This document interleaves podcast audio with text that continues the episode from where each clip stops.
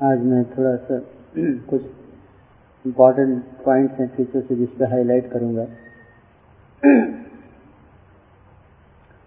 तो कुछ प्रभुपाद के कोट्स हैं यहाँ पे जो मैं आप लोगों को दिखाना चाहता हूँ साधना के ऊपर। तो कौन पढ़ेंगे आपने लाउड जिनका वॉइस है थोड़ा आप पढ़ेंगे प्रभु जी, आप पढ़िए। आपका नाम धीरज प्रभु। हाँ धीरज प्रभु।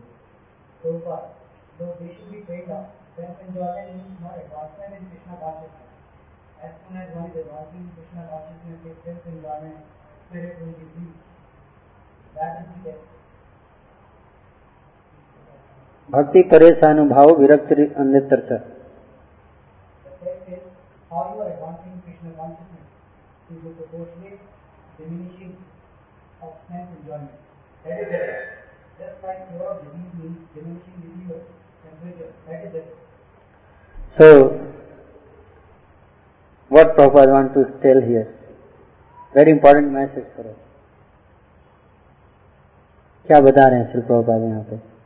कौन बताएंगे? भक्ति में अगर आगे बढ़ रहे हैं तो जैसे एंजॉयमेंट कम हो जाएगा।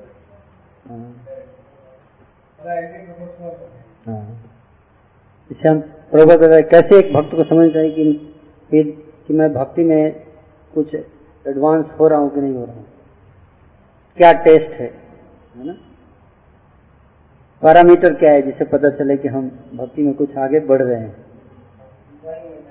हाँ,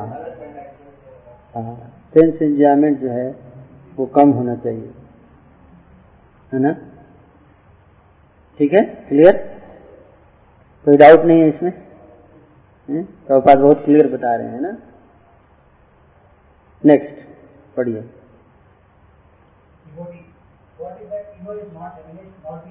हाँ, क्वेश्चन पूछ दिया भक्त ने, तब क्या होगा अगर मान लीजिए कोई भक्त कर रहा है भक्ति लेकिन उसका फीवर कम नहीं हो रहा है, दवाई खा रहा है। दवाई खा रहा है मतलब भक्ति के नियमों का पालन कर लेकिन उसका रोग कम नहीं हो रहा है। तो प्रभुपाद आगे क्या बोल रहे हैं, ध्यान से पढ़िए।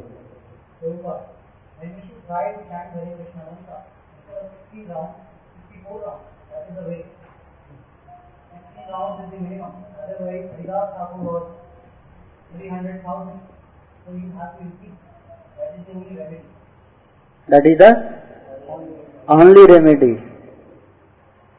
प्रभुपाद बहुत क्लियर बता रहे हैं, और कोई दूसरा उपाय नहीं है। नास्ते वो गति रन्य था, कोई दूसरा उपाय नहीं है। हरे नाम हरे नाम हरे नाम है वो केवलम। और इसमें इतनी शक्ति है नाम में। हम कई बार भक्ति में आने के बाद भी, इतने वर्षों के बाद भी कई बार हम नाम में इतना विश्वास प्रकट नहीं कर पाते हैं। लेकिन शास्त्र में या आचार्य जो है कितना क्लियर बता रहे हैं कि that is the only remedy, कोई दूसरा उपाय नहीं है। ठीक है ना, आगे पढ़िए।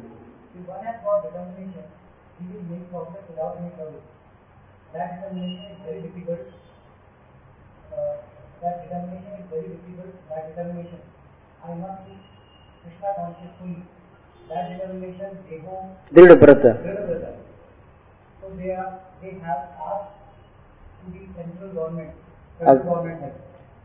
टॉपिक चेंज हो रहा है। प्रभुपाद बताते बताते चेंज कर रहे हैं टॉपिक, ना जिस टॉपिक पे बात रहे थे वहाँ पे आ गए। बीच में प्रभुपाद ने एक ऑफ ट्रैक लिया और बहुत इम्पोर्टेंट मैसेज दे दिया हमारे लिए, है ना, कि यहाँ पे प्रभुपाद फोकस कर रहे हैं कि हम सेंस इंजॉयमेंट, इंजॉइंग प्रोपेंसिटी जो हमारा है, भोग वृत्ति जिसको बोलते हैं, वो बहुत ही गहराई से हमारे हृदय में, ना हृदय में बहुत गहराई से बैठा हुआ है। और वो उसको बाहर निकालने का एक ही तरीका है भगवान का नाम जप, साधना, है ना। तो प्रभुपाद यहाँ बता रहे हैं कि अगर जरूरत पड़े तो कोई भक्त जो है अगर उसको लग रहा है मेरा जो भोग वृत्ति है, सेंस इंजॉयमेंट पोटेंशियल कम नहीं हो रहा है भक्ति में आने के बाद, तो उसको ये नहीं सोचना चाहिए कि धीरे धीरे हो जाएगा अपने आप। भगवान यहाँ भी बता रहे हैं कि सोलह माला आराम से जब करते रहो, जैसे कर रहे हो उतना ही करो, कोई दिक्कत नहीं, ज्यादा नहीं, अपने आप धीरे धीरे। प्रभुपाद ने ये उत्तर नहीं दिया। प्रभुपाद ने क्या कहा, यू हैव टू इंक्रीज। अगर आपको लग रहा है कि मैं बहुत ज्यादा रोगी हूँ तो हमें क्या करना चाहिए, डोज को बढ़ा देना चाहिए, है ना। कई बार हम बोलते प्रभु जी लेकिन सेवा भी तो बहुत है, सेवा भी तो बहुत है कि नहीं।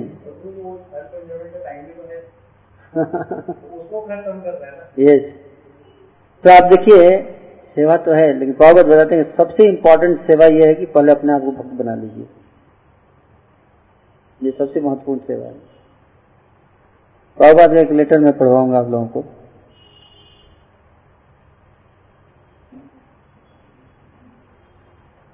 रामेश्वर स्वामी को प्रभुपाद ने लेटर लिखा, रामेश्वर स्वामी उस समय महाराज थे, No. 1 book distributor in the world अभी तक ISKCON के हिस्ट्री में।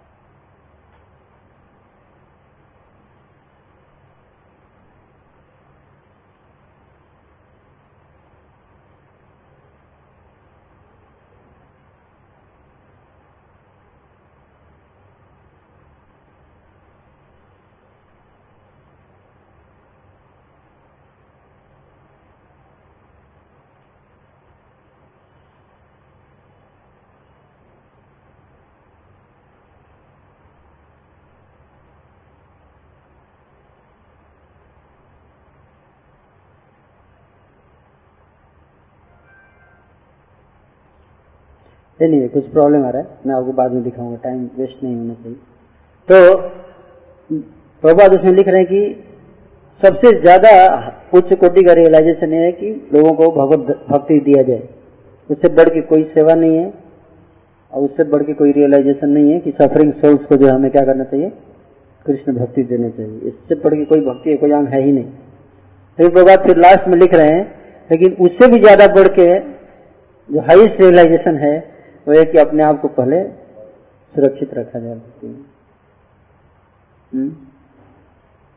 तो ये जो है बहुत इम्पोर्टेंट है कि हमें सबसे पहले अपने को फोकस करना है। अगर जरूरत पड़े तो एक्स्ट्रा साधना भी कीजिए, लेकिन पहले अपने आप को हेल्दी कर लीजिए, फिर पूरा अच्छा हेल्थ के साथ प्रचार में जब आप जुड़ेंगे ना तो क्या होगा, आप तेजी से और इफेक्टिवली प्रचार कर पाओगे। क्यों? क्योंकि आप जो बोल रहे हो वो फील कर रहे हो, है कि नहीं। तब क्या होगा, आपका प्रचार इफेक्टिव हो जाएगा, कॉन्फिडेंस से आप बोल पाओगे, जो हम बोल रहे हैं उसमें हमारा क्या होगा, कॉन्फिडेंस रहेगा। और नहीं तो क्या होगा, हम बोलेंगे बहुत कुछ लेकिन वो लोगों के हृदय को चेंज नहीं कर पाएगा, अट्रैक्ट नहीं कर पाएगा।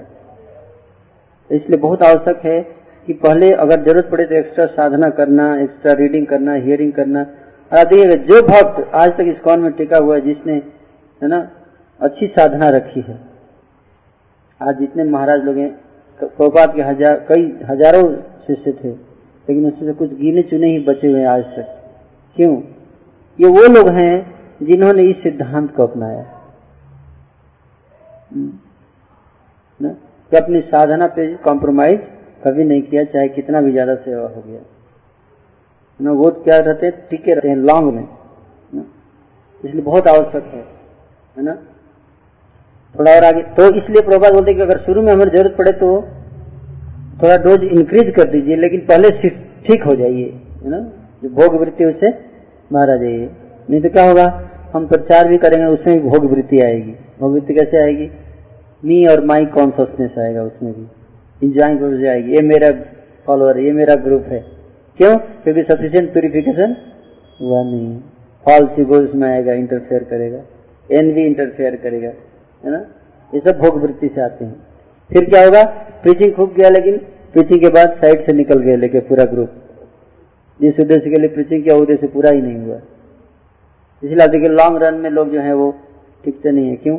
और होता क्या है, शुरू में जो है फ्राइड आउट हो जाते हैं प्रचार करके, और उसके बाद क्या होता है, स्ट्रांग टेस्ट है नहीं कृष्ण कॉन्शियसनेस में, बाद में उनको डाउट हो जाता है ना कि क्या मैं सही कर रहा हूँ आके इतना दिन तक।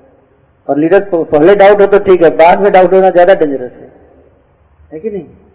तो डाउट जो भी है पहले ही क्लियर कर लिया जाए है?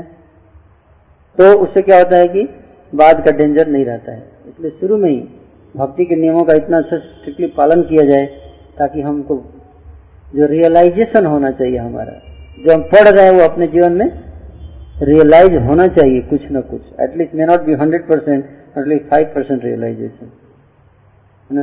चैंटिंग में टेस्ट है ना, चैंटिंग जब मैं ध्यान से करता हूँ तो सेंस इंजॉयमेंट की प्रोपेंसिटी जो है वो बिल्कुल चली जाती है। ये रियलाइजेशन होना चाहिए, तभी तो हम दूसरों को बताएंगे। तो ये कॉन्फिडेंस तभी आएगा जब हम वास्तव में चैंटिंग करेंगे ध्यानपूर्वक, और वास्तव में उसका फायदा हम महसूस करेंगे अपने लाइफ में। फिर क्या होगा, फिर हमारा फेथ रहेगा, स्ट्रांग फेथ के साथ लोगों को बोलेगा क्या आप चैंटिंग करते हो, वास्तव में होता है प्रभु जी, वास्तव में क्या ठीक हो जाएगा मेरा रोग। डॉक्टर बोलेगा हाँ शास्त्र किताब में तो लिखा है, किताब में तो ऐसा ही लिखा है, आपका क्या कहना है। मेरा ये कहना जो किताब में लिखा है, नहीं आपने महसूस किया है, नहीं मेरे साथ तो ऐसा नहीं हुआ, लेकिन किताब में लिखा है। तो लोग किताब में लिखे के ऊपर केवल विश्वास नहीं करेंगे, वे देखेंगे कि कितना आपने अपने जीवन में उतारा है उसको, आपको प्रैक्टिकली इसका फायदा हुआ है कि नहीं। तो इसलिए हमें प्रभुपाद जो बता रहे हैं यहाँ पे कि पहले बढ़ाना चाहिए और डोज अगर जरूरत पड़े तो। कई लोगों का 16 राउंड में ही हो जाता है, और प्रभुपाद ने बोला एटलीस्ट 16 राउंड मिनिमम, तो कई लोग थोड़ा सा ज्यादा कर सकते हैं। और अगर बहुत ज्यादा रोग है तो प्रभुपाद यहाँ तक बोल रहे हैं कि आप 64 राउंड भी कर सकते हैं अगर बहुत ज्यादा है डिजीज तो, लेकिन किसी भी कीमत पर डिजीज को हटाइए। प्रभुपाद यही बोल रहे हैं। तो बाद में बोल रहे कि नहीं डिजीज आधा ही रखिए, आधा कॉम्प्रोमाइज करके छोड़ दीजिए, नहीं। तो बाद बोल रहे हैं डिजीज हटाना बहुत जरूरी है। अब सेवा पे थोड़ा आते हैं प्रभुपाद, आप क्या बोल रहे हैं, थोड़ा चेंज होगा अभी ट्रैक, आप ही पढ़िए प्रभु जी।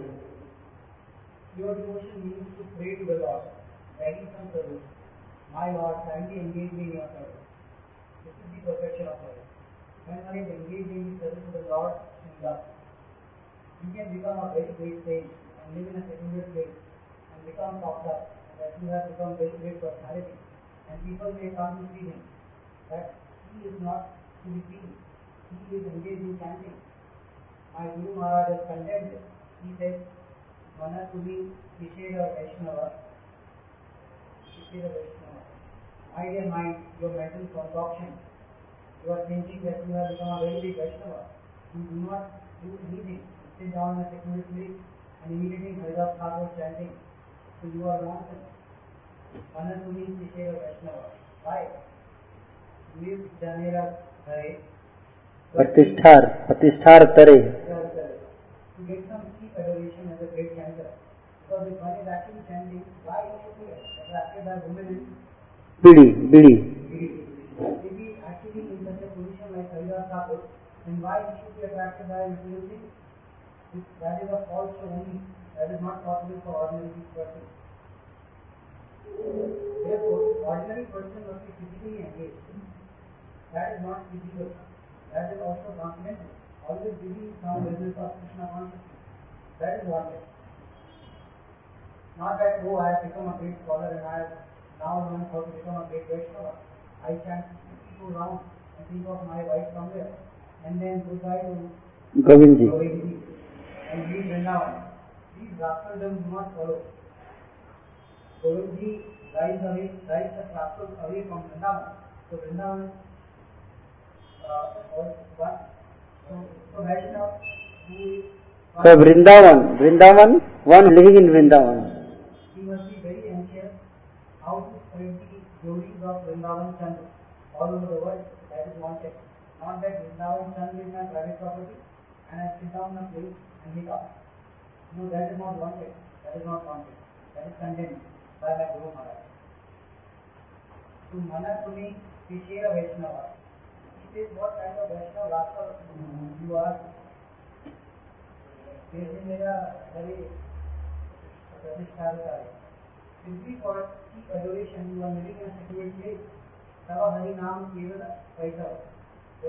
of so-called Hare Krishna Mantra is simply cheating. He has said that. So I think he has said that. Who has said? Guru Maharaj, Bhaktisiddhanta Thakur.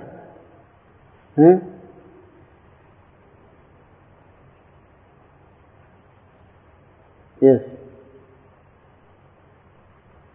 What? Yeah, one must be ready very vigorously. Prabhupada tell that very vigorously. And that is Chaitanya Mahaprabhu's also order. Chaitanya Mahaprabhu never said that you chant. Can anybody believe on this sentence what Prabhupada is saying? This one sentence if you take out from all these contexts. This one sentence. Chaitanya Mahaprabhu never said that you. Just you delete everything and just keep one sentence. Can you believe?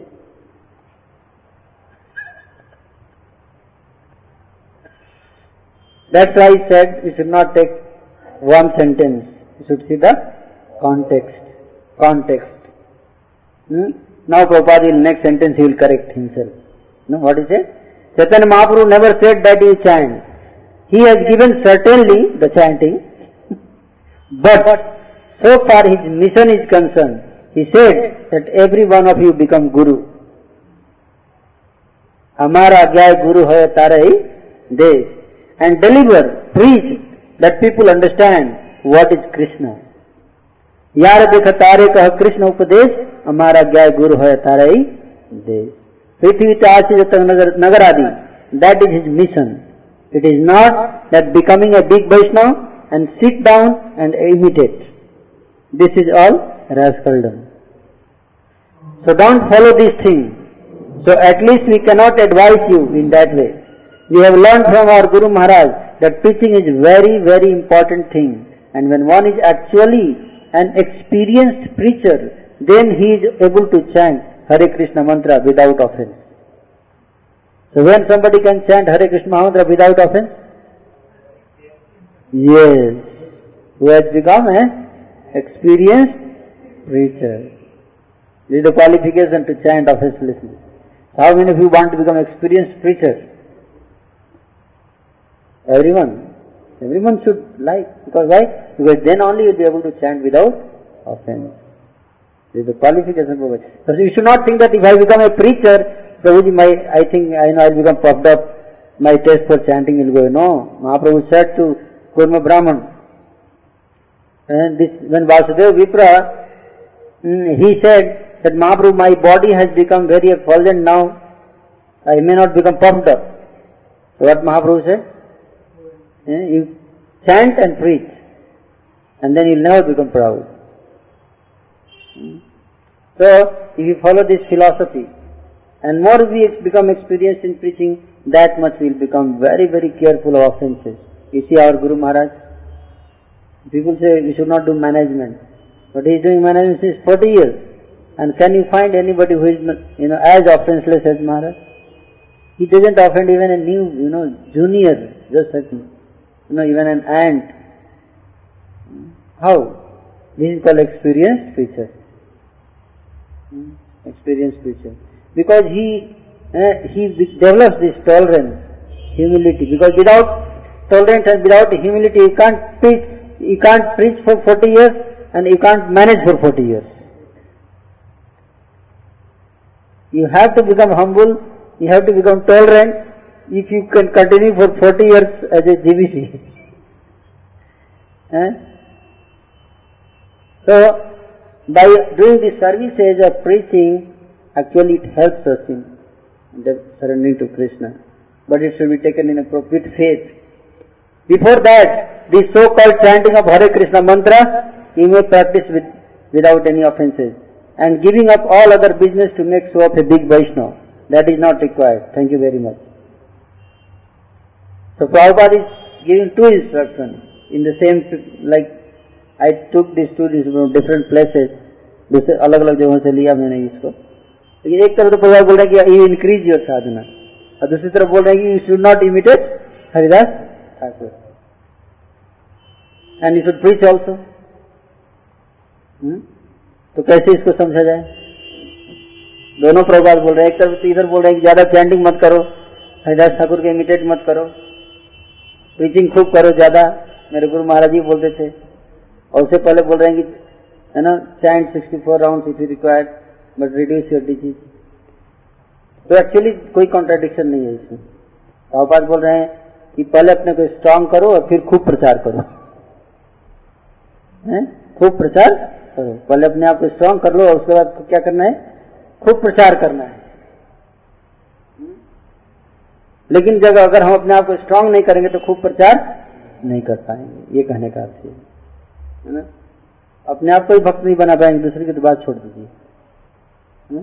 तो इसलिए इस context में हमें इसको ऐसे देखना है ना? और कई बार देखा जाता है कि जब एक भक्त जो है ना मन लगाकर चैंटिंग करता है, रीडिंग करता है, हियरिंग करता है ना, तो उसको अंदर से बहुत तीव्र इच्छा होती है सेवा करने की।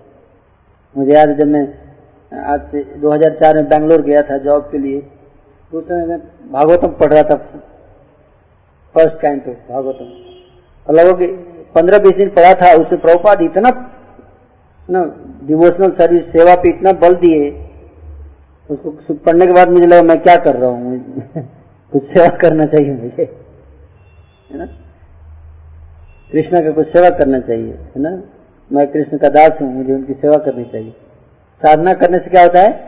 आपको स्ट्रेंथ आता है सेवा करने का, प्रचार करने का, है ना।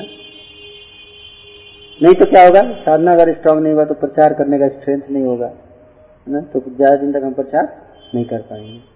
इसलिए बहुत आवश्यक है। ओके, चैंटिंग के ऊपर मैंने बता दिया। एक और पॉइंट था,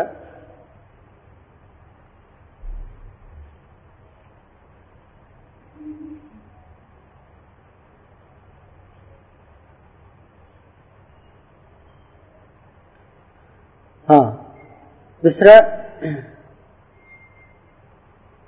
वैष्णव अपराध नहीं करना है, इससे पूरा प्रैक्टिस करना चाहिए हमें बचने का। और सबसे बड़ा वैष्णव अपराध है वैष्णवों की निंदा करना। तो वैष्णव की निंदा से अगर हमें बचना है तो दो कार्य करना चाहिए। साधना तो है ही स्ट्रांग, लेकिन साथ ही साथ दो चीज और हमें सीखना चाहिए। नंबर 1, वैष्णव का महिमा, वैष्णव महिमा का रोज अध्ययन कर सकते हैं। रेगुलर लेवल पे वैष्णव ग्लोरीज ऑफ डिवोटीज के ऊपर हमें लेक्चर सुनना चाहिए या सेक्शन पढ़ना चाहिए। कई श्लोक हैं जहाँ पे कृष्ण ने वैष्णवों को इतना गुणगान किया है ना, कि वैष्णव मेरे हृदय के में रहते हैं ना। गोविंद का है न मोर वैष्णव प्राण, वैष्णव मेरे प्राण है, गोविंद बोलते हैं। या भगवान बोलते हैं कि मुझसे बढ़ के पूजा है मेरे भक्तों की पूजा। ये सब जो श्लोक से पता चलता है कि भगवान वैष्णवों को कितना प्रेम करते हैं। और ऐसे वैष्णवों को अगर कोई हम पढ़ सकते हैं अम्बरीश महाराज का पास्ट टाइम, अम्बरीश महाराज कैसे दुर्वासा मुनि उनको ऑफेंड किया तो क्या हुआ उनका हाल, और कैसे भगवान बता रहे हैं कि हम भक्त पराधीन और स्वतंत्र युवा द्विजा, क्योंकि भगवान भी भक्तों के पराधीन होते हैं। तो इससे पता चलता है कि वैष्णव कितने महान हैं। जिन व्यक्तियों मेरे साथ बैठे हुए हैं, ये व्यक्ति कौन है, कितने महान है ये। जब उसका ज्ञान रहेगा तो हमारे अंदर क्या आएगा? एक रेस्पेक्ट रहेगा, फीलिंग ऑफ रेस्पेक्ट आएगा। ये ऑर्डिनरी व्यक्ति नहीं है। प्रभु जी यहाँ बैठे हुए हैं, लग रहे हैं ऑर्डिनरी पर है नहीं। क्यों? क्योंकि कृष्णा इनके पराधीन है। तो इसलिए हमें उस दृष्टि से वैष्णव को हम इन आंखों से न देखकर शास्त्र की आंखों से देखना सीखें। वैष्णवेरा पद धूली ताहे मोरा स्नान केली, तर्पण मोरा वैष्णवेरा नाम, विचार करिया मन भक्ति राशे आसाधने मध्यस्थ श्री भागवत पुराण वैष्णवेराउच्छिष्ट ताहे मोरा मनानिष्ठ वैष्णवेरा नमेते उल्लास वृंदावन चबूतरा ताहे मोरा मन घेरा कहे दीन नरोत्तम दास। ये गीत है, इसमें नरोत्तम दास ठाकुर ने वैष्णव का गुणगान किया। ये गीत याद रखना चाहिए हमें, इसे कॉन्स्टेंटली मेडिटेट करना चाहिए, तो याद रहेगा तब तो मेडिटेट करेंगे। इसे क्या करना चाहिए, वैष्णव गीत पढ़ने चाहिए। तो बताया गया है वैष्णव का स्थान क्या है, वैष्णव पद धूली। चैतन्य महाप्रभु बोले तीन महाबल भक्ति में आगे बढ़ने के लिए, भक्त पद धूली, भक्त पद जल, भक्त भुक्त उच्छिष्ट, तीन महाबल भक्तों के चरणों की धूल। तो भक्त को हमें किस दृष्टि से देखना है, वो दृष्टि हमें विकसित करनी चाहिए, है ना। हम क्या करते हैं, भक्तों के अंदर अगर कुछ गुण है तो उसको भी कम करके उसका दोष ही देखते हैं, ये हमारा रोग है। तो हम सबको क्या करना चाहिए, उनके अंदर अच्छाई देखनी चाहिए। और अच्छाई कैसे देखा जाए, तो ये एक हो गया। पहला क्या पॉइंट बताया, वैष्णवों का ग्लोरिफिकेशन पढ़ना चाहिए। शास्त्र, शास्त्र में क्या कर रहे हैं वैष्णव के बारे में, है ना, शास्त्र में क्या बताया गया वैष्णव के बारे में, ठीक है। तो ये वैष्णव का महिमा हो गया, है ना। वैष्णवेर पद धूली ताहे मोर स्नान के लिए, मैं स्नान क्रीड़ा करूंगा, वैष्णव के चरणों की धूल से स्नान करूंगा। अब कैसे, कहाँ धूल मिलेगा, कहाँ मिलेगा, वैष्णव का धूल कहाँ मिलेगा। कोई वैष्णव तो धूल देगा नहीं, हाँ प्रभु ये ले लीजिए मेरा, थोड़ा स्नान कर लीजिए। कोई वैष्णव ऐसा तो बोलेगा नहीं, प्रभु आइए इधर आइए, मेरा धूल थोड़ा ले लीजिए, स्नान कर लीजिए। नरोत्तम दास ठाकुर कह रहे हैं आपको मैं सहायता करूंगा स्नान करने, कोई बोलता है ऐसा वैष्णव, तो फिर कैसे मिलेगा धूल, कोई देगा तो नहीं, तो कैसे लेना पड़ेगा धूल, है। इंस्ट्रक्शन तो है, लेकिन यहाँ पे धूल की बात हो रही है, प्रैक्टिकल बात करना है हमें।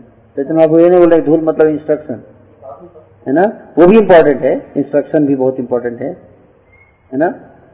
इंस्ट्रक्शन सबसे पहले फॉलो करना है और उसके बाद धूल लेना है, तो और ज्यादा पावरफुल। लेकिन इंस्ट्रक्शन फॉलो किए बिना अगर आप धूल ले रहे हैं तो आप मजाक कर रहे हो, मजाक उड़ा रहे हो वैष्णव का, है ना, आप उसका हंसी उड़ा रहे हो। इसलिए पहले क्या करना है, धूल लेने का एक क्वालिफिकेशन है, कौन धूल ले सकता है। इसलिए चैतन्य महाप्रभु जगन्नाथपुरी मंदिर में पैर धोते थे बाहर, तो पहले क्या करते लोग, भक्त लोग उनके पैर का चरणामृत से लेके पी जाते थे। चैतन्य महाप्रभु जब पता चलो तो सबको मना कर दिया, कोई नहीं पिएगा आज से, ना, बहुत डांटते थे महाप्रभु। तो एक दिन ऐसा हुआ कि महाप्रभु का पैर धो रहे थे गोविंद, तभी एक वैष्णव आया, उसने क्या किया, अपना अंजलि पूरा नीचे लगा दिया महाप्रभु के पैर के नीचे, अब पी गया। अब सब लोग देख रहे हैं अब क्या होगा, अब तो महाप्रभु को क्रोध करेंगे, बहुत क्रोध करेंगे, है ना, इसने तो नियम तोड़ दिया महाप्रभु का। महाप्रभु को जब क्रोध होता है तो आप जानते हैं वैष्णव थंडर बोल्ट की तरह, बहुत क्रोध महाप्रभु को। अब सिद्धांत के देखते थे, तो फिर महाप्रभु, सबने दिखा रहे महाप्रभु मुस्कुरा रहे, ये तो उल्टा हो गया। सबसे पहले महाप्रभु डांटेंगे अभी, क्योंकि महाप्रभु ने स्टैंडिंग ऑर्डर दिया था कि कोई मेरा चरण अमृत नहीं लेगा। फिर उसे क्या गया, दूसरी बार हाथ लगाया, फिर लेके पूरा भर के पी गया। फिर तीसरी बार लगाया तो महाप्रभु 10 हो गया, रहने दो, बहुत हो गया, है ना। फिर बाद में सब भक्तों को शक हो गया, महाप्रभु आपने सबको मना किया, इसको अलाउ क्यों किया, ये कुछ समझ में नहीं आया हमें कि आपने सब वैष्णवों को मना कर रखा है। और ये जो कालिदास है इनको आपने कैसे अलाउ कर दिया। तो महाप्रभु ने बताया कि कालिदास की जो महिमा है ना, उसको केवल मैं ही जानता हूँ और कालिदास जानते हैं। और फिर महाप्रभु ने अपने मुख से कालिदास के गुणों का वर्णन किया। सब वैष्णवों को बैठा, आप लोग बैठिए, कालिदास को बैठा सभा में, और महाप्रभु खुद सुना रहे हैं कालिदास के गुणों का वर्णन चैतन्य चरितामृत में। और बताए कि कालिदास जो है,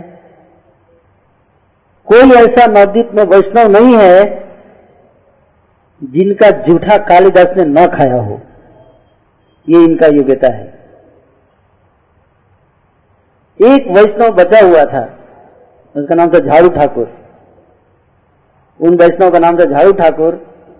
वो निम्न जाति के थे, मोती जाति के थे झाड़ू, और जो है कोई उनका जूठा कोई सोचता भी नहीं था कि इनका भी जूठा लेना है। लेकिन कालिदास जो थे ये टारगेट करते थे कि कौन बच गया है अभी, और प्लान बनाते थे कैसे इसका जूठा लिया, क्योंकि कोई देगा तो नहीं।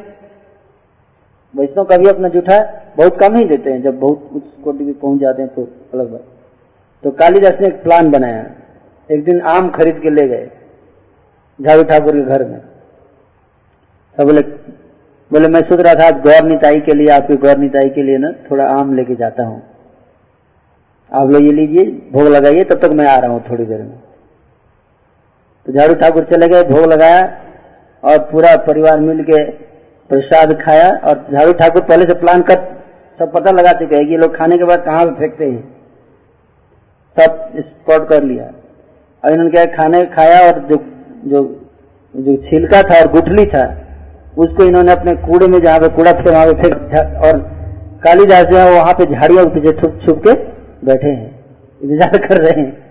और जैसे ही फेंक के और अंदर गए झाड़ू ठाकुर, दौड़ के निकले और आके एकदम खूब प्रेम से आंखों में अश्रु गिरते हुए कालिदास जो है वो झाड़ू ठाकुर के जो उच्छिष्ट उसका स्वादन कर रहे हैं और रो रहे हैं कृष्ण प्रेम में। तो महाप्रभु ने जब ये बात बताया थी तो किसी को पता नहीं था, क्योंकि चुपके करते थे सारे कालिदास, किसी को कालिदास का ग्लोरी पता नहीं था। इसलिए वैष्णव का ग्लोरी जो है वो हमें पता भी नहीं है। हर वैष्णव अपने आप में एक जेम है। हर वैष्णव जब पर्सनली वो कृष्ण से बात करता है ना, हमें पता नहीं है कौन क्या कृष्ण से कब बात करता है, पता है, लेकिन हर व्यक्ति, हर भक्त कृष्ण से पर्सनली बात करता है।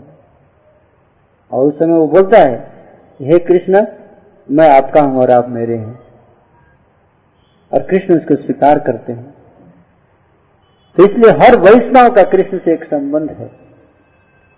लेकिन हम उस संबंध को, क्योंकि वो संबंध तो बताएगा नहीं सबको कि मैंने ये प्रार्थना किया, मैंने वो प्रार्थना किया है? और एक्सटर्नली जो करता है वो हमें ज्यादा दिखता है, इसलिए हम दोषों पे ज्यादा फोकस कर लेते हैं। इसलिए हमें बड़ा सावधान रहना चाहिए और ये देखना चाहिए कि ये वैष्णव हृदय में बहुत अच्छा है। हमेशा यही सोचना चाहिए, ये वैष्णव हृदय में बहुत अच्छा है।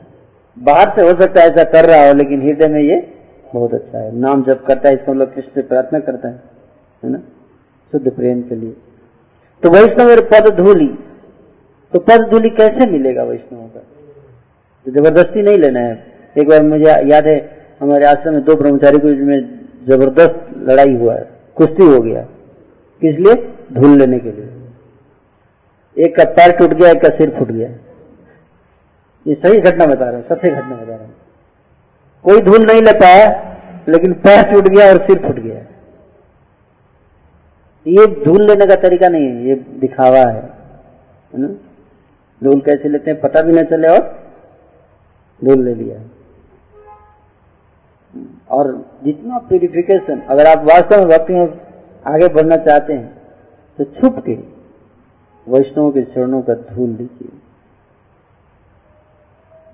तब आप देखिए आप कितने विनम्र होंगे। इस तरीका है भक्ति में आगे बढ़ने का। शास्त्र में जो बताया गया वो गलत नहीं है। कई बार आप जैसे यहाँ पे जाने के बाद सब लोग चले जाए तो कोई खड़ा हो सकता है, चलो सारा मैट हटाया और उसके बाद झाड़ू लगाया। झाड़ू लगाने के बाद क्या कलेक्ट होता है? वो धूल कहाँ से आता है? मंदिर में जब आप झाड़ू लगाते हो तो जो धूल इकट्ठा होता है वो धूल कहाँ से आता है? वो वैष्णव के चरणों की धूल है। इसलिए झाड़ू जो लगाता है वो सबसे ज्यादा फायदा उठा सकता है। उन धूल को लेकर अपने पूरे शरीर पे अप्लाई करना चाहिए, सारे अपराध मिट जाते हैं। सती माता महाप्रकाश लीला में अद्वैत आचार्य के चरणों को धूल ली। पहले उन्होंने अपराध किया था अद्वैत आचार्य के प्रति, तो चैतन्य महाप्रभु ने बोला मैं सबको दर्शन दूंगा लेकिन सती माता को दर्शन नहीं दूंगा क्योंकि उन्होंने अपराध किया है अद्वैत आचार्य के चरणों। तो सती माता ने क्या किया, जब हरिनाम चल रहा था तो उन्होंने क्या किया, अद्वैत आचार्य के चरणों की धूल चुपके से बिना किसी को पता चले हुए उठाकर अपने मस्तक पर रखा और महाप्रभु बड़े प्रसन्न हुए। तो ये बड़ा छोटा आइटम है, धूल क्या है, अरे धूल क्या है, लेकिन ये धूल जो है ना बहुत पावरफुल है, बहुत तेजी से सुधरता है। हम बड़ी बड़ी बातें तो करते हैं भक्ति में, लेकिन ये छोटी चीजें हैं ना जो हमें सबसे ज्यादा तेजी से आगे बढ़ा सकती है। इसलिए चैतन्य महाप्रभु महाबल भक्त पद धूलि भक्त पद जल भक्त भुक्त उच्छिष्ट, तीन महाबल। तो ये हमें, और ये नहीं कि कोई बाहर से वैष्णव सीनियर आएगा उसी का धूल लेना है, नहीं। झाड़ू ठाकुर बड़े वैष्णव नहीं थे। झाड़ू ठाकुर जो है चैतन्य महाप्रभु की लीला में कई वैष्णव थे, कई वैष्णव जिनका नाम लेने मात्र से, वैष्णव का नाम लेने मात्र से तर्पण होता है ना, वैष्णव तर्पण मोर नाम।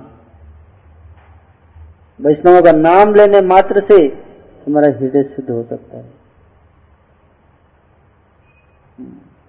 तो वैष्णव की महिमा को हमें समझना है। हर एक वैष्णव चाहे हमारे बीच में जो बैठे हुए हैं उनके बारे में भी हमें ये भाव रखना है। हमसे जूनियर सीनियर का तो सब सम्मान करते हैं, इक्वल करना थोड़ा मुश्किल होता है, लेकिन अगर आप फास्ट एडवांस करना चाहते हैं तो जूनियर को भी मन में दंडवत प्रणाम कीजिए।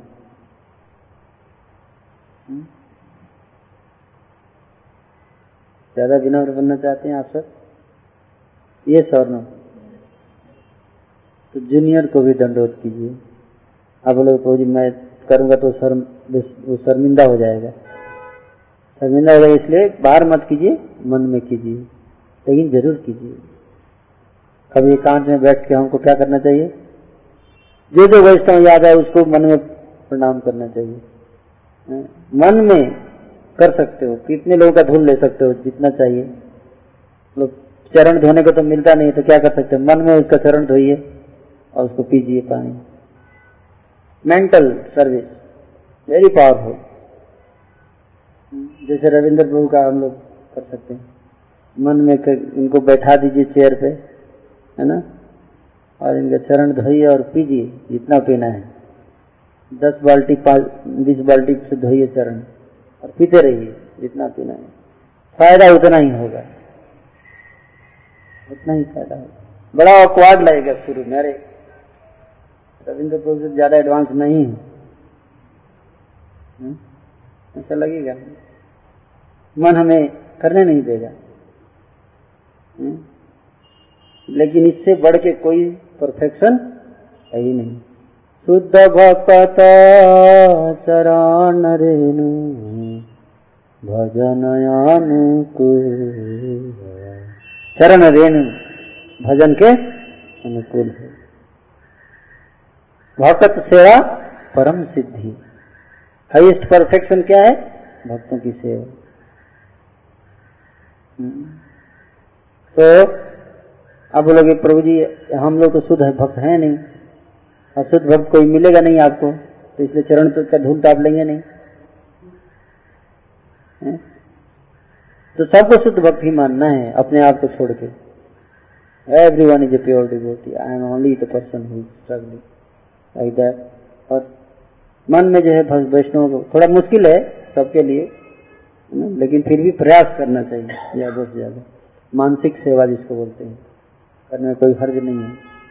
और मन में जो मेडिटेट करता है जो वास्तव में आएगा तो वो और अच्छा से सेवा करता है। जैसे गुरु महाराज, कई लोग बोलते हैं गुरु महाराज, प्रभु जी गुरु महाराज की सेवा का तो मौका ही नहीं मिलता। एक ही शुद्ध भक्त हमारे गुरु महाराज प्रभु जी, लेकिन उनका तो सेवा का मौका ही नहीं मिलता, उनका चरण मिलता ही नहीं हमें धूल। तो आप रोज सेवा कर सकते हो, चाहो तो every day every moment you can serve. हर क्षण आप गुरु की सेवा कर सकते हो। ऐसे आप गुरु को सोने के सिंहासन, हीरे के सिंहासन पर बिठा सकते हो। सोने के प्लेट में पानी रख के और उनका जो है पैर धो सकते हैं। सोने का प्लेट हो जी इतना महंगा कहाँ से आएगा, कहाँ से आएगा बताइए? धीरज करो, मन मन से कर सकते हैं। आप देखिए, आप इतने क्लोज हो जाएंगे गुरु के, दूर रहते हुए आप इतने नजदीक हो जाएंगे, निकट हो जाएंगे गुरु के। 24 घंटे आप फील कर सकते हो गुरु। और फिर जब आप गुरु को देखोगे ना तो आपकी आंखों से आंसू आएंगे। क्यों? जिनको अपने मन में हमने बिठा रखा है, रोज सेवा करते हैं, उनको साक्षात देख रहे हैं, क्या भाव आएगा? ये भाव है। तो मन में हमें जो भी शास्त्र दिया उसको मन में उतारिए। हो सकता है बाहरी कंडीशन, भक्ति बाहरी चीजों पर निर्भर नहीं है, ये अंतरंग चीज है, हृदय की चीज है। यहाँ पे हमें रेगुलर करना चाहिए ना, 24 घंटे। कोई भी कार्य करने से पहले आप गुरु के चरण की धूल ले सकते हैं। बोले कैसे प्रभु जी, गुरु महाराज तो है ही नहीं। आप जस्ट प्रार्थना, ओम अज्ञान तिमिरांधस्य ज्ञानांजन शलाकया चक्षुरुन्मीलितं येन तस्मै श्री गुरवे नमः। प्रणाम मंत्र पढ़िए, गुरु हाजिर है। मन में है ना, आप गुरु को आह्वान कीजिए, गुरु खड़े हैं, पूरा उनका स्वरूप आपके सामने, उनका चरण है, चरण से धूल लीजिए और मस्तक पे लगाइए। मानसिक इक्वल बेनिफिट मिलेगा, ज्यादा मिलेगा, वास्तव ज्यादा मिलेगा। तो ये प्रोसेस है। तो इस तरह से हम दूर नहीं है, दूर रहते हुए भी दूर नहीं है। और कलयुग में बताया गया है कि मन से अगर कोई व्यक्ति पाप करता है ना तो उसको नहीं लगता है, लेकिन अगर पुण्य करेगा तो उसका 1000 गुना बेनिफिट मिलेगा। अगर कोई मन से अच्छा कार्य कर दिया तो उसका 1000 गुना बेनिफिट मिलता है हाथ से करने से। तो ये पावरफुल टूल है माइंड में। हमें भक्तों के चरणों से, और अगर प्रैक्टिकल भी मिले तो करना चाहिए। तो ये चुप के हम लेना चाहिए उसे, और जैसे ही आप उस धूल को अपने माथे पे रखेंगे आपके कितने अनर्थ नष्ट हो जाएंगे हम सोच भी नहीं सकते। जो अनर्थ हम कंट्रोल करने के लिए कई युग बिता दिए, नहीं हो रहा है, वो कुछ दिनों के अंदर तेजी से प्यूरिफिकेशन होगा अगर हम इन प्रैक्टिकल चीजों को अप्लाई करते हैं अपने जीवन में। और फिर आप देखिए है ना, जो काम क्रोध मद मोह लोभ है, ये सब कितनी तेजी से हमारा कम होता है।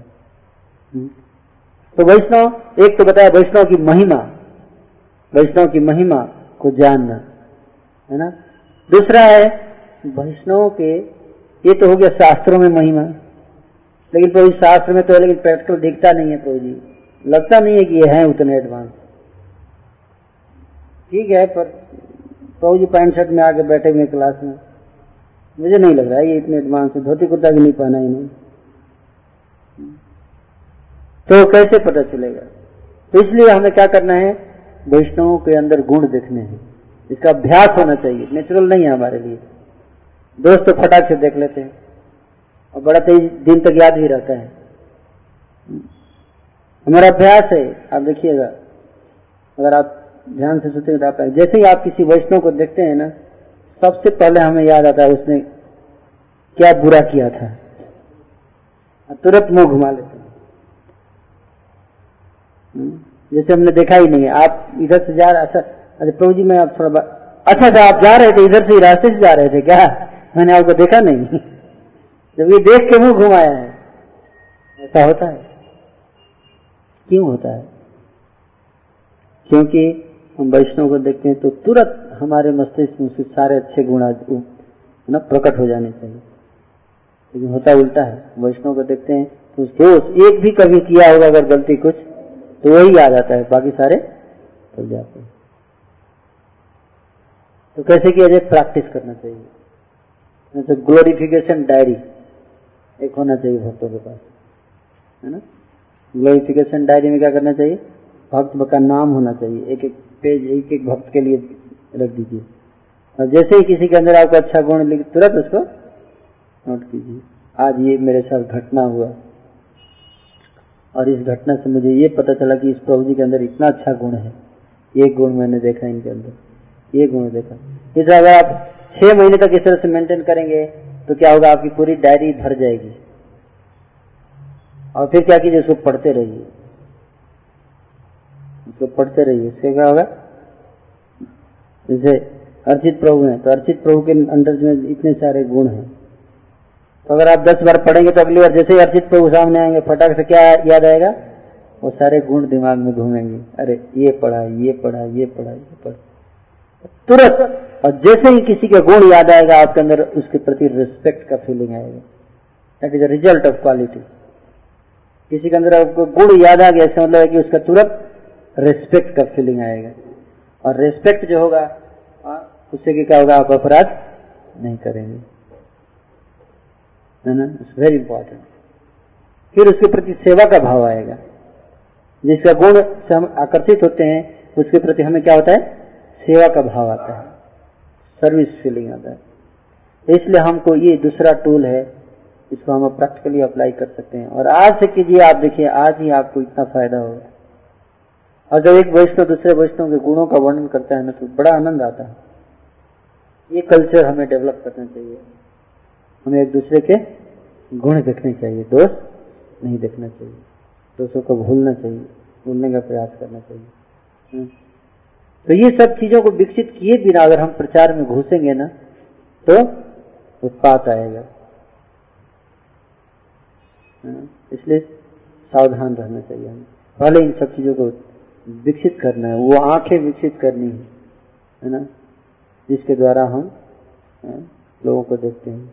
तो वैष्णव का जो विजन होता है वो अलग होता है। वैष्णव कैसे लोगों को देखता है वो अलग विजन से देखता है। प्रभुपाद से किसी ने पूछा कि प्रभुपाद आप इतने पतित हिपी हैं, आप इनको भी कैसे, है ना, आप जो है इतना प्रेम करते हो, इनके अंदर हर तरह की बुरी आदत है, फिर भी आप इनको प्रेम करते हो। प्रभुपाद बोले कि I don't see them as hippie. तो आप क्या देखते हो, I see them as a pure devotee of Krishna who is sleeping, जो कि अभी सो रहा है, भूल चुका है, कुछ देर के लिए कृष्ण को भूला है, लेकिन है कौन, प्योर डिवोटी, थोड़ी देर के लिए भूल गया है। That's all. प्रभुपाद आत्मा को देखते थे हृदय के अंदर। प्रभुपाद जब आत्मा को देखते थे कि ये तो शुद्ध भक्त है, लेकिन किसी तरह से अभी कवर्ड है, लेकिन जैसे ही ये कवरिंग हटेगा immediately he is a pure devotee. Krishna प्रेम नित्य सिद्ध साधे कब नए, श्रवणादि शुद्ध चित्ते करे उदय। जो भक्त हो सकता है आज नया भक्त हो, बिल्कुल पहली बार प्रोग्राम में, हो सकता है कल का सन्यासी हो, नो कौन क्या है कुछ को पता है, नोबडी नोज, किसी का स्वरूप किसी को नहीं पता। तो सेफ क्या है, सबको आदर दिए, सबको सम्मान दे। सकले सम्मान करिते सकति देहो नाथ यथा यथ, तबे तो गाई वो हरिनाम सुखे अपराध हवे, गुरुदेव कृपा बिंदु दिया करो ईदा से त्रिनापे खाती। तो गुरु से कृपा की याचना करनी चाहिए। किस लिए, कृपा दीजिए ताकि मैं बड़ा प्रचारक बनूं, फिर सबको कंट्रोल करूं, सब मेरे बस में रहे नहीं, मेरी आगे के बिना एक पता भी नहीं रहे,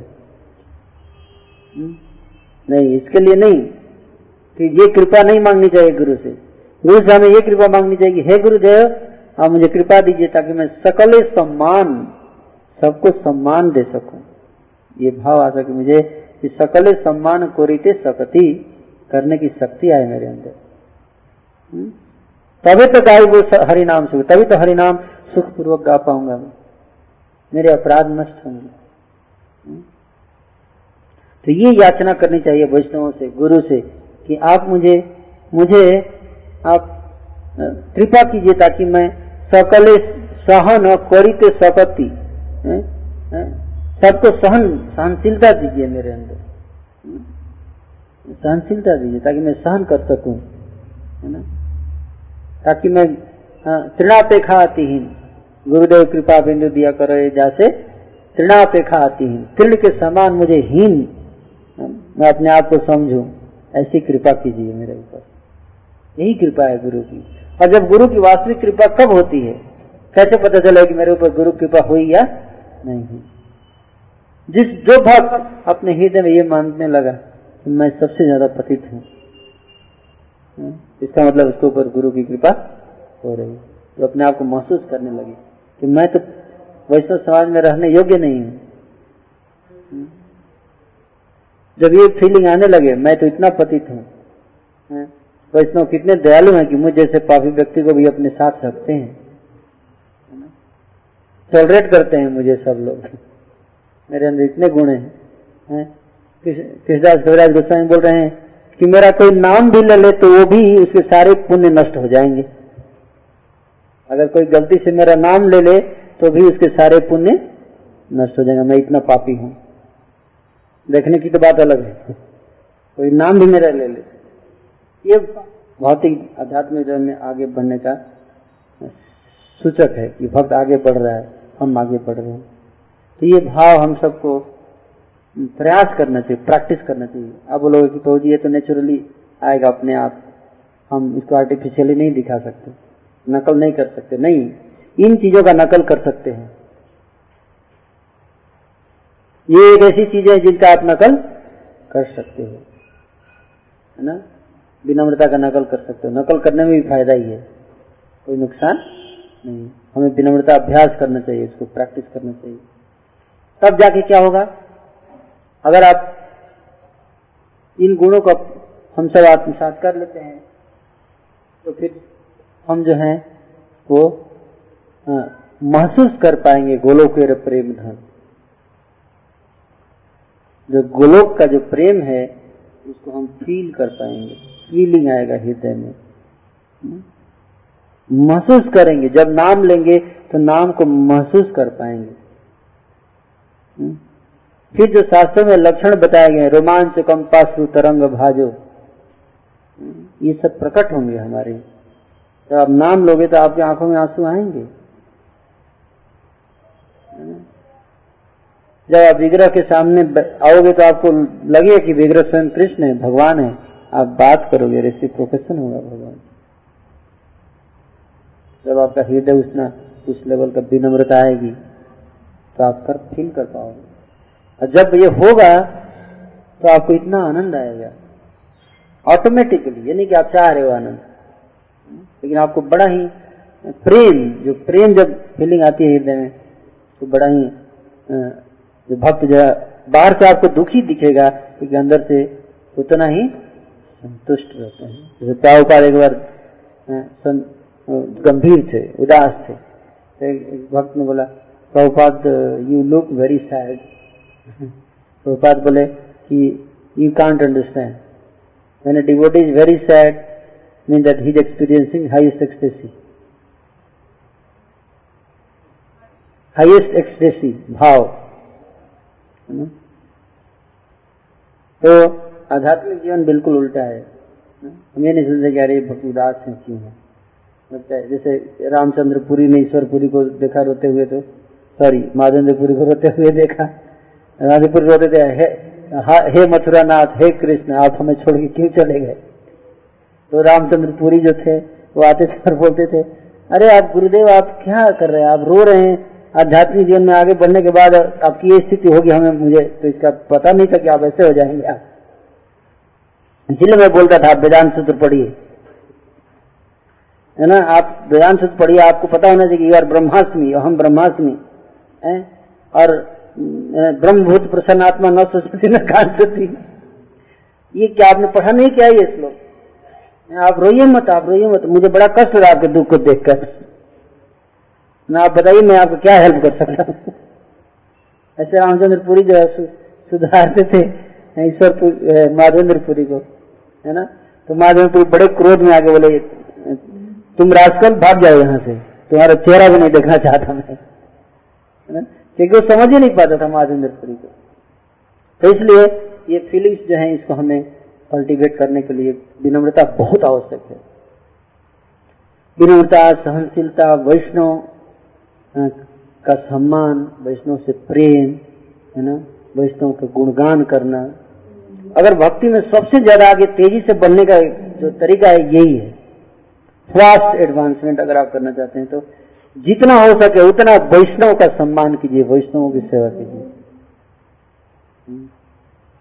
क्यों? क्योंकि वैष्णव सेवा से नाम रुचि आएगा, और नाम रुचि से क्या होगा? जीवे दया। ये बहुत इंपॉर्टेंट है, इसलिए वैष्णव का कभी भी क्रिटिसिजम नहीं करना है, नहीं, उससे बचना चाहिए।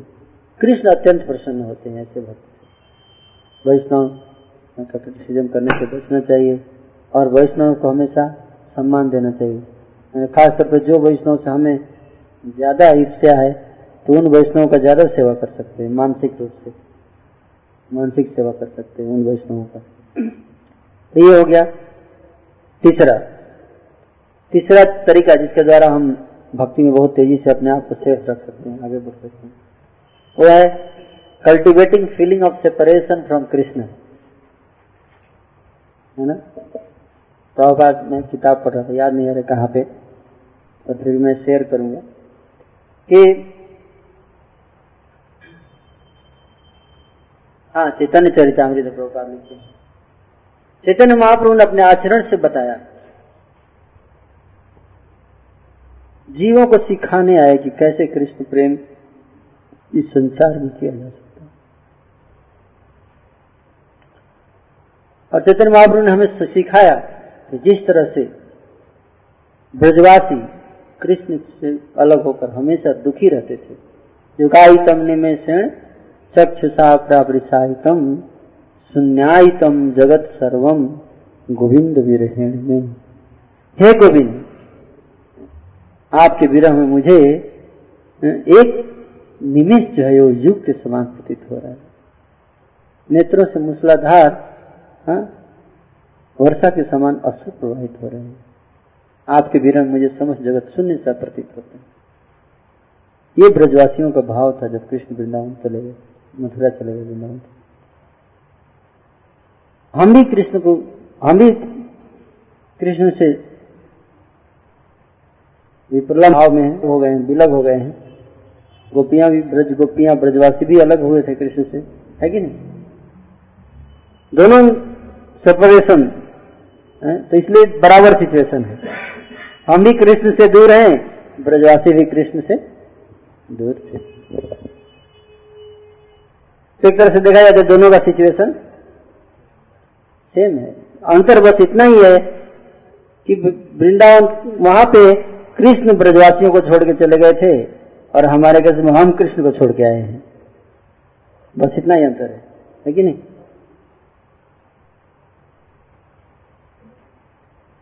तो इस भाव को हमेशा रहना चाहिए। कृष्ण, मैं कितना मूर्ख था, आप जैसे व्यक्ति को मैं छोड़ दिया। कई बार हम देखते हैं, सोचते हैं कि भक्त लॉयल नहीं है, श्रेष्ठ नहीं है। तो हमें ये हमें सोचना है कि लॉयल श्रेष्ठ मैं कैसे हो सकता हूँ, मैं जैसा पाप व्यक्ति जिसने कृष्ण के प्रति विद्रोह कर दिया, तो वो और किसी के साथ लॉयल कैसे हो सकता है? कृष्ण जैसे अट्रैक्टिव कोई है? और जब कृष्ण से कोई व्यक्ति जो है वो विद्रोह कर सकता है तो हमसे कैसे लॉयल हो सकता है? आई संसार में लोग बोलते हैं I love you, I love you, we are good friend. Krishna जैसे मित्र को हम सब छोड़ सकते हैं तो दूसरे से कैसे मित्रता हो सकती है?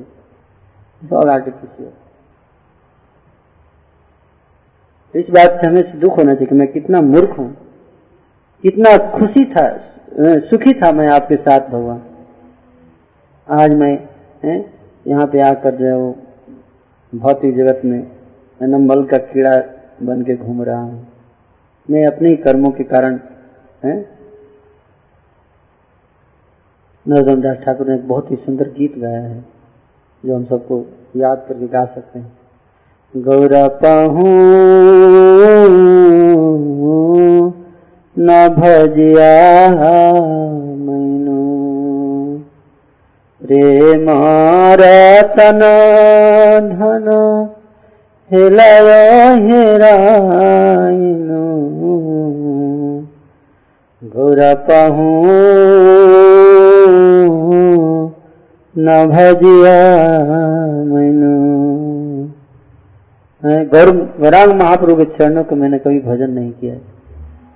प्रेम रूपी रत्न धन प्राप्त किया और उसको गवा दिया। सतसंग त्याजी कैनु असते बिलासो ते कारण लागिलो जे कर्म बंध फांसो। बता रहे सत्संग त्यागी, अच्छे लोगों का संग त्याग कर असते विलास, असत संग में आनंद उठाता हूं मैं, और इसी के कारण जो कर्म रूपी बंधन है उसका फांस जो और टाइट होता जा रहा है मेरे ऊपर। तो मैं कितना मूर्ख हूँ। केनुआ छय प्राण की सुख पाइया नरोत्तम दास केनो नागेलो मरिया। नरोत्तम दास ठाकुर बता रहे हैं कि केनो आछाई प्राण, क्यों बचा हुआ है प्राण इस शरीर में, किस सुख की प्राप्ति के लिए, किस सुख पाइया नरोत्तम दास केनो नागेलो मरिया। मैं मर क्यों नहीं जाता, जीवित क्यों हूँ, कृष्ण से अलग होकर मैं जी कैसे रहा हूं, कृष्ण से अलग होकर हम जी रहे हैं, इसका मतलब हमारे अंदर कृष्ण के प्रति प्रेम है ही नहीं। कृष्ण जैसे सर्वाकर्षक व्यक्ति को हम त्याग सकते हैं, इससे बड़ी मूर्ख क्या हो सकता। तो इस बात को याद कर करके कृष्ण से विरह में भक्त को हमेशा महसूस करना चाहिए, यह कृष्ण मैं कितना मूर्ख हूँ, मेरा हृदय पत्थर के समान हो गया है ना। बासुर हिया पाषाण दिया केमने गड़िया छे, आमी गौरांग बोलिया नागेलु गोलिया केमने धरी कांदे। वासुर हिया पाषाण दिया केमने गड़िया छे। जब मैं गौरांग बोलता हूँ तो मैं गल क्यों नहीं हुआ, ना क्यों नहीं बोलिए, मेरा हृदय मेल्ट क्यों नहीं होता है, मेल्ट क्यों नहीं हो रहा है, my heart is not melting when I am chanting the name of Gauranga. Who has made my heart like steel framed heart, steel का हृदय हो गया है मेरा। इसको भाव को बार बार याद करके भक्त जो है मन ही मन कृष्ण से विरह महसूस करता है। कब वो दिन आएगा, कब वो दिन आएगा जब मैं पुनः कृष्ण को प्राप्त करूंगा। कहाँ फंस गया हूँ। अयि नंद तनुज किंकरम पतितम माम विषमे भवाम्बुधौ कृपया तव पाद पंकजं विचिन्त्य। कृपया कृपया please please consider me as one of the atoms at your lotus feet. O Krishna I am suffering, I do not want anything, I just want you, I have understood, मैं समझ चुका हूँ इस संसार में जो कुछ भी है सब क्या है, छलावा है, स्वप्न मात्र है, इसे संसार है छायाबाजी प्राय, यहाँ पे ममता करी बैठा दिन जाए। तो ये भाव जो भक्त अंदर ही अंदर, ये बताना नहीं है किसी को, दिखाना नहीं है मैं कितना विरक्त हूँ, लेकिन हृदय के अंदर भक्त जो हमेशा अपने को महसूस करता है कि मैं कृष्ण से अलग होके क्यों जी रहा हूँ, क्या प्राप्त करना चाहता हूँ। इस संसार की ड्यूटीज को हम करते हैं अच्छे से, जो भी हमारे कर्तव्य हैं, ऑफिस जा रहे हैं जाइए, करना चाहिए, लेकिन हृदय के चेतन महाप्रभु बोलते थे ना, रूप गोस्वामी सनातन गोस्वामी को महाप्रभु ने लेटर भेजा कि जिस तरह से एक जो पत्नी है जिस तरह से अपने पति का अलावा किसी और से प्रेम करती है, तो वो अपने मन में वो अपने प्रेमी का चिंतन करती है, लेकिन घर के कार्यों को अच्छे से करती है। तो ये इंस्ट्रक्शन हमारे लिए है वास्तव में कि हम इस संसार में, लेकिन हृदय के अंदर हम हमेशा यही सोचें कि कब कृष्ण को प्राप्त करूंगा। इसके लिए एक बड़ा ही सुंदर उदाहरण दिया वृत्रासुर ने।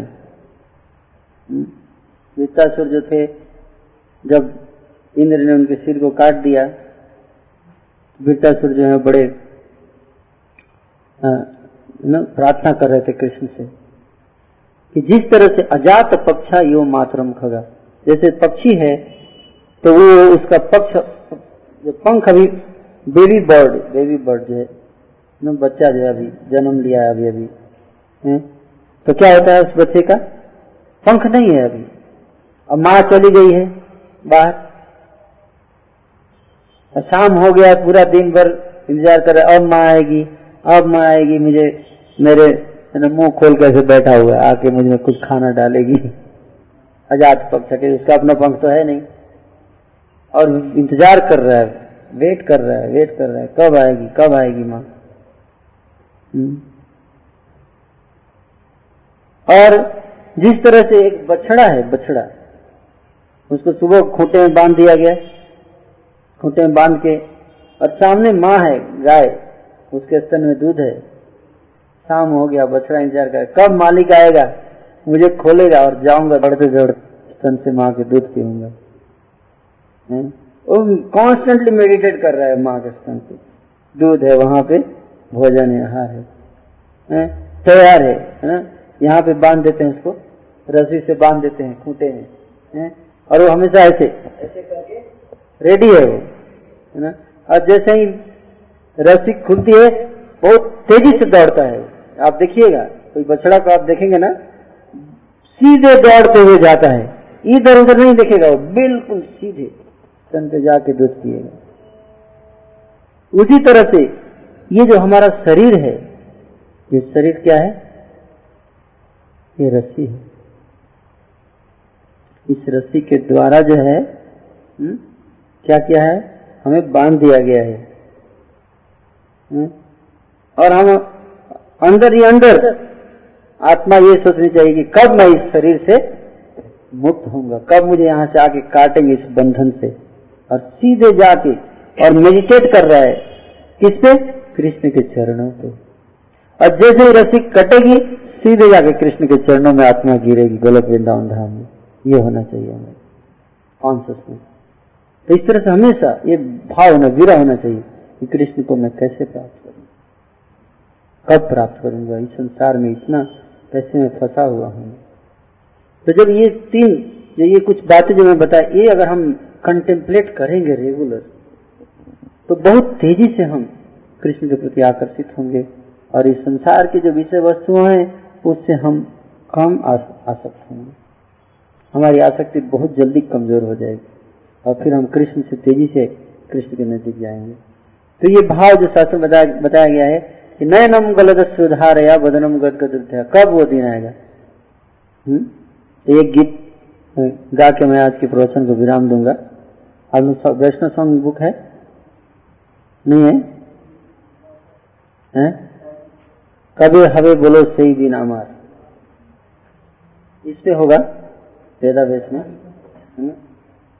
तो जो वैष्णव गीत है ना, ये बहुत पावरफुल है और हम सबको इस पे ज्यादा एडिट करना चाहिए। खासकर तो जो लीडर्स हैं, जो प्रीचर्स हैं, उनके लिए तो बहुत महत्वपूर्ण है।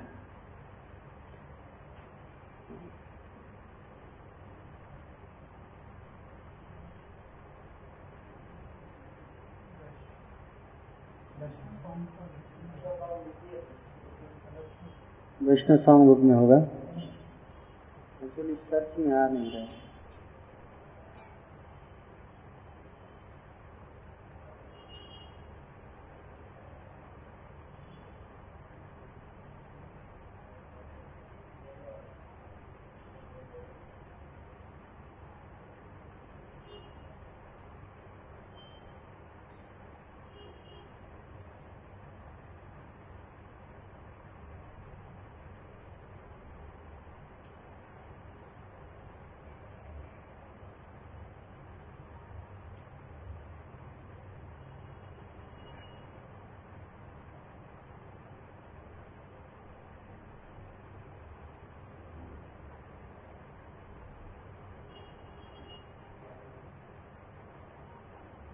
बुक में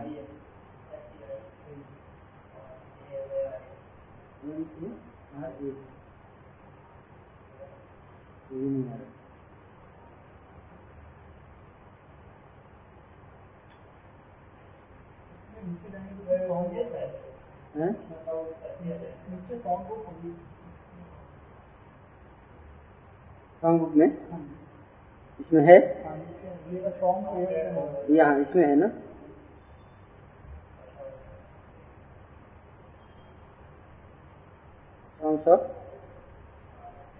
मधवेंद्र ठाकुर हाँ है।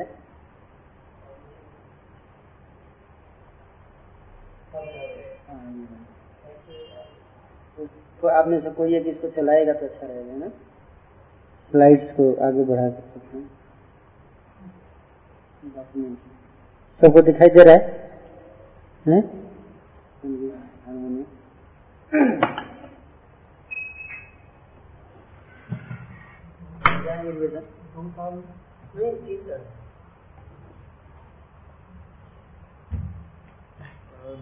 हबे बोलो से दीनामा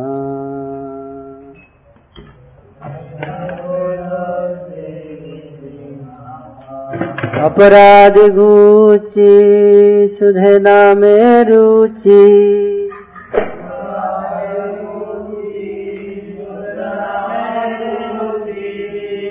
कृपा बले हवे ही नए संसार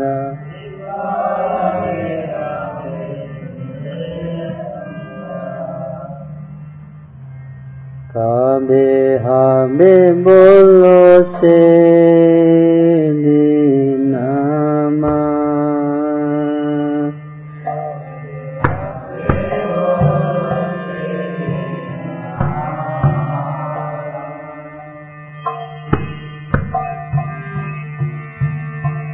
अपराध गुची सुधना में रुचि कृपा बले हमें ही गए संसार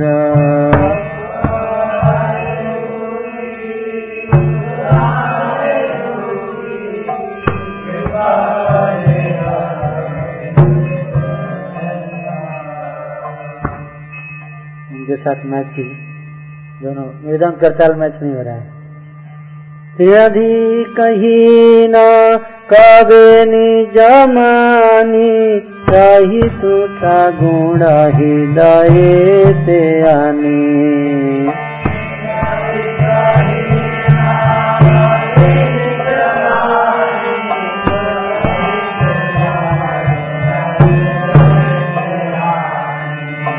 सकल मनोद अपनी अमानी हल्ला दीबो नाम रसार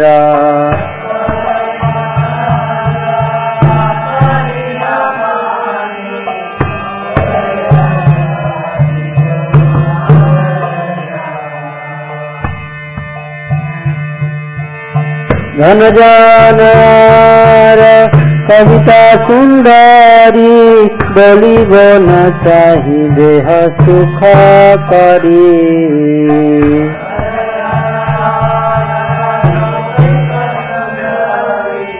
बोली बन चाही देह सुख करी जन्मे जन्मे गाओ गौर हरी अहा तुकी भक्ति चरण गौर हरी अहा तुकी भक्ति चरण तोमा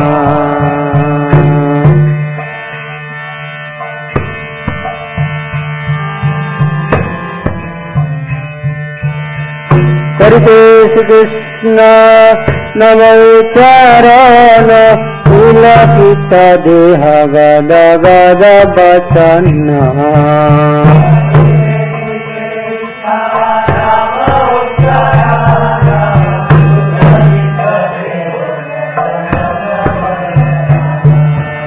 दैवन्य विपुथे अभिसंगतन निरंतर नित्रिव्याप्ति धारो।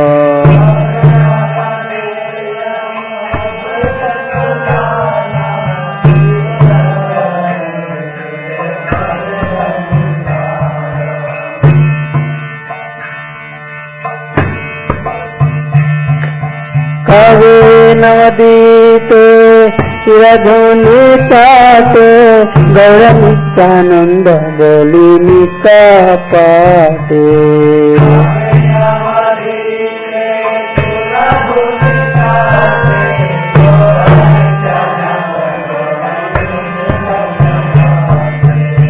नदिया गैया बेड़ाई गो छूटे बातुलोर प्राय छड़िया बिचारा।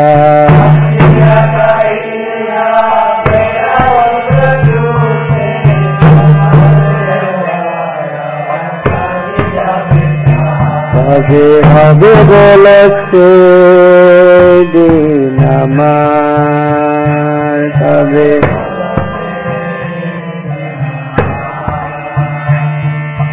हरे नित्यानंद मोर को हृदया छड़ाई दे मोर बिचारा माया।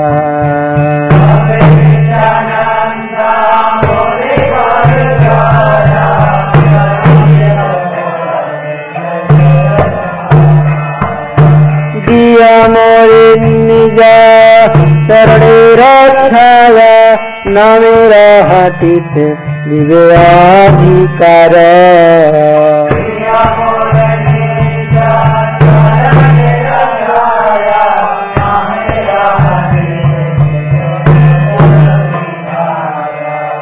बोलती गो हरि नाम रस नाम रस मति हरि गो विवास।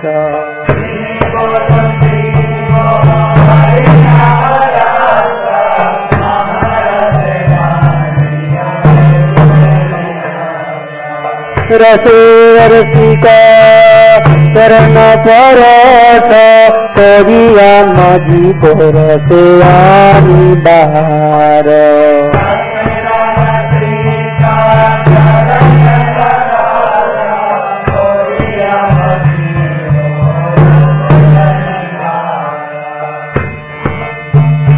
करे जीवे गया हजबोदाया निज सुख भूली सुदीन हृदया।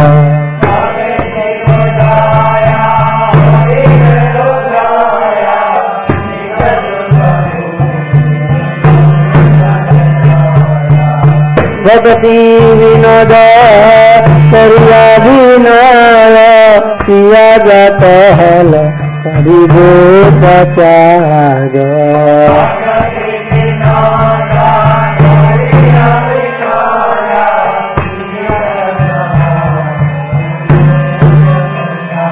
हबे हबे बोलो हे दीनामा।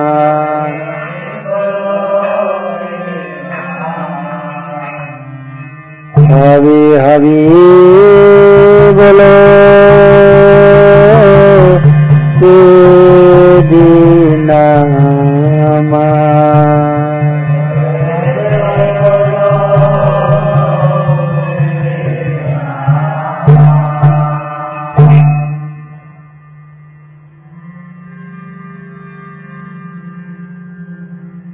ये गीत जो है इसमें पता है कब वो दिन आएगा मेरा, वो दिन कब होगा जब मैं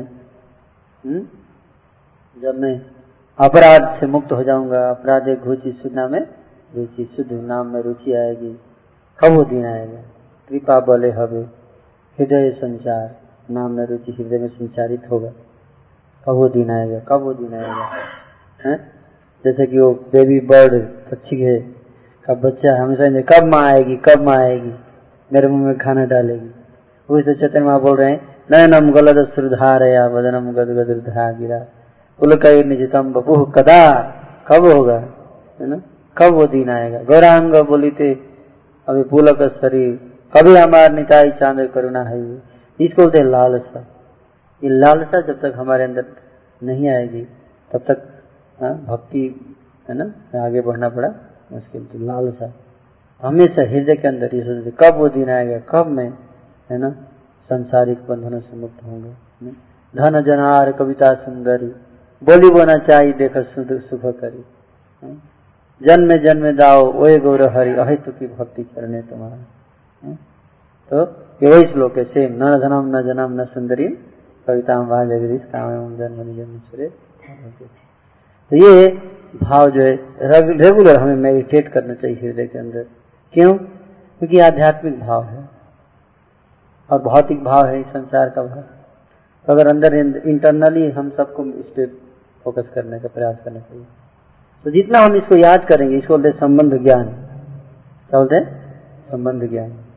जितना इस कॉन्शियसनेस में हम रहेंगे उतना ही हमारे जप जो है वो सही एटीट्यूड से हम चैंटिंग कर पाएंगे, और नहीं तो बड़ा मुश्किल हो जाएगा। सही चैंटिंग करना बड़ा मुश्किल होगा हमें।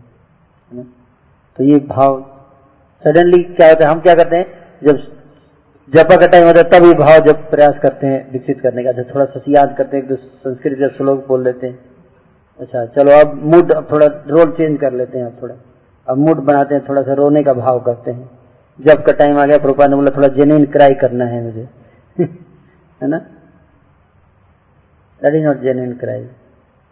आप 22 घंटे जो है आप है ना खुश हो और सडनली जब के समय रोना शुरू होगा, ऐसा हो सकता है?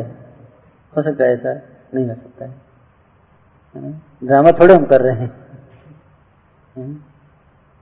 तो क्या होगा, एक व्यक्ति जेन्युइन क्राई तभी कर सकता है जब वो हमेशा इस बात को याद रखता है ना, फॉलन कंडीशन इस fallen condition in this world, मैं पतित हूँ, गिरा हुआ हूँ संसार में।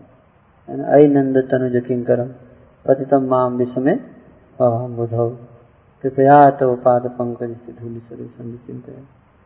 कब आपकी कृपा होगी, कब मैं यहाँ से मुक्त होऊंगा, ये भाव। तो ये जो कुछ पॉइंट्स मैंने बताया, इससे क्या होगा, आपका साधना में तेजी से विकास होगा भक्ति में, और फिर जो हम बहुत जल्दी महसूस कर पाएंगे। इसी बोलते हैं जेन्युइन क्राई। प्रभुपाद ने जेन्युइन क्राई जो बोला था उसका अर्थ यही है, ये जो बताया गया ना, कब वो दिन आएगा, कब वो दिन आएगा, जेन्युइन क्राई। तो ये सब तो क्या क्या बताया मैंने समरी में, आज क्या क्या पॉइंट बताया समरी, अब समराइज करेंगे।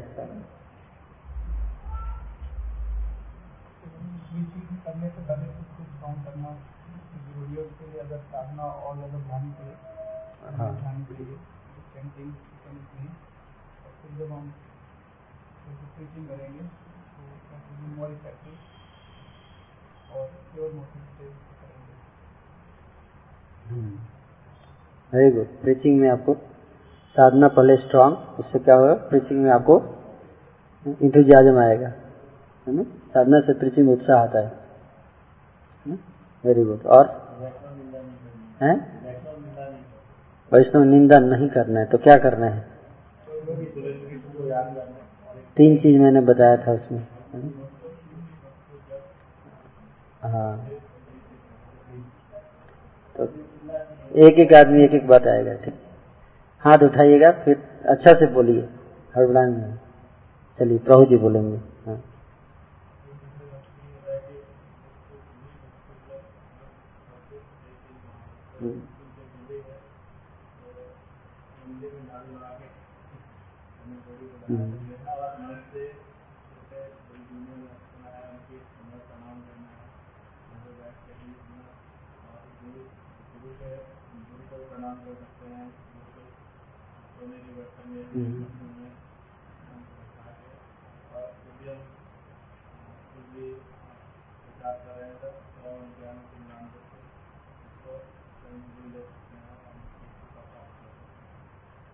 तो ये जो मंगलाचरण प्रभुपाद ने रखा है, कोई भी लेक्चर देने से पहले इसका अर्थ क्या है, यही है न, मुखम करोति वाचालम पंगुम लंघयति। मेरे अंदर क्षमता नहीं है ना, आपके चरण, आपकी कृपा प्राप्त होगी, चरण रज प्राप्त होगा तो मैं कुछ बोल सकता हूँ, ये भाव। इसीलिए मंगलाचरण, मंगलाचरण क्या है, प्रणाम है, वंदे हम श्री गुरु, सारी परंपरा को प्रणाम करे ताकि शक्ति आए जिसके द्वारा मैं कुछ बोल सको कृष्णा के बारे में, है ना। तो एवरीवेयर आप देखिए पूरा, लेकिन इसको जान के जब करते हैं तो उसका अलग प्रभाव पड़ेगा, है ना। तो आप फील कर सकते हो, you can feel that yes power आ रहा है। फिर क्या होगा, प्राइड नहीं आएगा। क्यों? क्योंकि आप फील कर पाओ कि मैं जो भी कर रहा हूं वो आप फील कर सकते हो, कृष्णा कर रहे हैं, प्रभुपाद कर रहे हैं, तो आपको कभी प्राइड टच नहीं कर सकता। यानी you feel that everything is happening by the will of the Lord. वो कब होगा? जब हम डिपेंड होंगे, जब क्राई करेंगे हाथ उठाकर दोनों, जब भगवान से प्रार्थना करेंगे और देखेंगे कि भगवान से प्रार्थना किया इसलिए चीजें बड़ी ना आसानी से सब हो रही है, हमेशा कृष्ण पे निर्भर करते हुए, तो फिर हम प्राइड नहीं डेवलप करेंगे।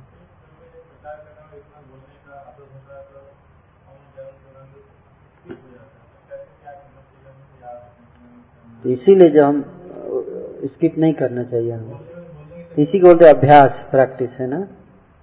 तो इसलिए शुरू में तो जरूर करना चाहिए, और नहीं तो 3 टाइम, या तो शुरू में, बीच में और अंत में 3 टाइम करना। या सो ध्यान सुवंश यशस 3 संध्या, 3 संध्या मतलब ये नहीं केवल सुबह दोपहर शाम, नहीं, कोई भी कार्य कर रहे हो उसके शुरू में, बीच में और अंत में।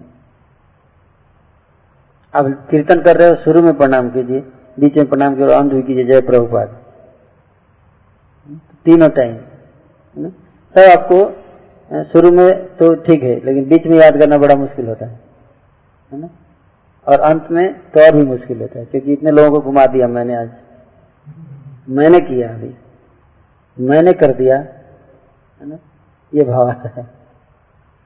इसलिए अंत में तो ज्यादा जरूरी है जप करना, है ना, हर लेक्चर के बाद। अगर वास्तव में अगर आप सेव करना चाहते हो, जब भी आप प्रचार में लेक्चर दो या कुछ करो, उसके बाद आपको सेल्फ प्यूरिफिकेशन के लिए जप करना चाहिए कि मैं अपवित्र हो गया। क्यों? क्योंकि जब आप प्रचार करते हो तो हमें अपने रियलाइजेशन शेयर करना पड़ता है। उसे क्या होता है, हमारी प्रतिष्ठा बढ़ती है, और प्रतिष्ठा को शुद्ध होना जरूरी है, इसके लिए भी जप की है। भगवान, मैंने इतना कुछ बोल दिया, कहीं कुछ गलती ना हो गया हो, कहीं प्रतिष्ठा नहीं आ गया हो, आप क्षमा कर दीजिएगा हमारे दोस्तों को। तो सेवा के बाद क्षमा के लिए प्रार्थना करनी चाहिए, सेवा में बहुत अपराध हुआ होगा मुझसे, कृपा करके आप क्षमा कर दीजिए, दोस्त को मत देखिए, मैं तो अपराधी हुई हूँ। भगवान जो है फिर क्षमा करते हैं। हम बेसिकली क्या सोचते हैं कि मैं तो सेवा जो किया और टॉप क्लास कर दिया, भगवान तो आज जबरदस्त खुश होंगे, लेकिन हमें जाना तो ये विनम्रता है, भगवान इस भाव से बड़े प्रसन्न है ना। तो ये स्किप हो जा रहा है, इसीलिए तो हंसे हुए हैं सारे। स्किप नहीं होना चाहिए, इसीलिए अभ्यास क्या करना है, अभ्यास करना है, प्रैक्टिस करना है, बहुत जरूरी है। और जितना आप याद कर पाओगे उतना ही आप जो है ना इसका फायदा उठा सकते हैं, उतना ही आप फीलिंग करोगे, कृपा महसूस कर सकते हैं। कृष्ण भावनामृत का अर्थ यही है, seeing the hands of Krishna in each and every event, that is called Krishna consciousness. Being conscious of Krishna in each and everything, that is called Krishna consciousness. Everything is happening under the will of Krishna, Krishna की इच्छा के अनुसार सब हो रहा है। मैं यंत्र मात्र हूँ, निमित्त मात्र भव सभ्यसाची। ये बात जो जितना ज्यादा आप याद रख पाएंगे, जितना ज्यादा आप इसको महसूस कर पाएंगे, उतना ही हम कृष्ण भावनामृत हैं। और बताइए कुछ माता जी। हाँ, एक्सपीरियंस टीचर,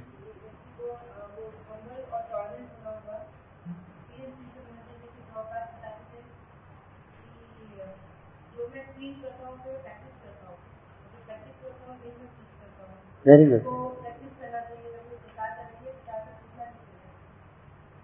एक्सपीरियंस टीचर, है ना। जैसे जैसे पृथ्वी में आगे बढ़ेंगे तो हम दूसरों को बताएंगे, सहनशील होना चाहिए, विनम्र होना चाहिए, है ना, और उसको प्रैक्टिस भी करना है। मैं भी रहूं, मैं जो बोल रहा हूँ वो मैं खुद करूँ। Experience teacher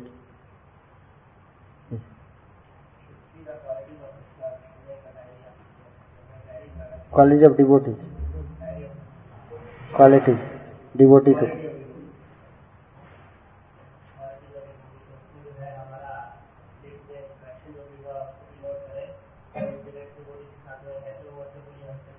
Yes. Yes.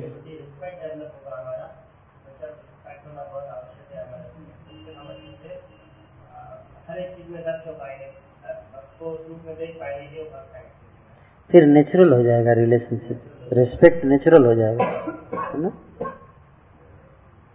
नहीं तो रिलेट नहीं कर पाएंगे शास्त्रों से। शास्त्रों में तो बताया गया लेकिन है नहीं ऐसा, ऐसे हम सोचेंगे। इसको नेचुरल बनाने के लिए बहुत अच्छा डायरी ऑफ ग्लोरिफिकेशन सबको प्रैक्टिकली करना चाहिए, है ना? तो ये सब चीजें प्रैक्टिस करने से ना बहुत तेजी से हमारा भक्ति में विकास है। प्रभु जी आप बताइए कुछ।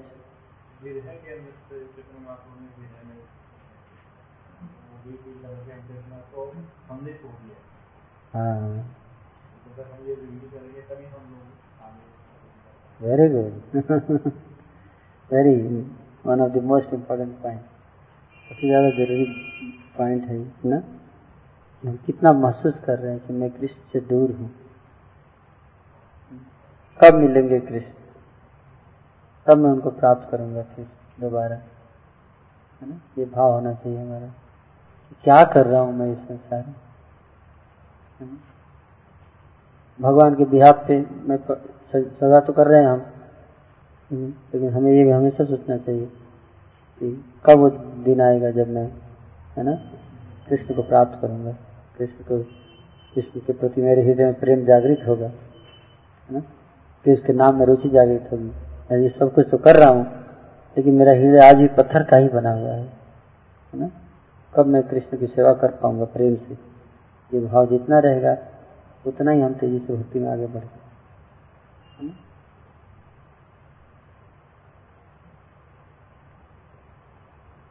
रविंद्र को बताइए कुछ।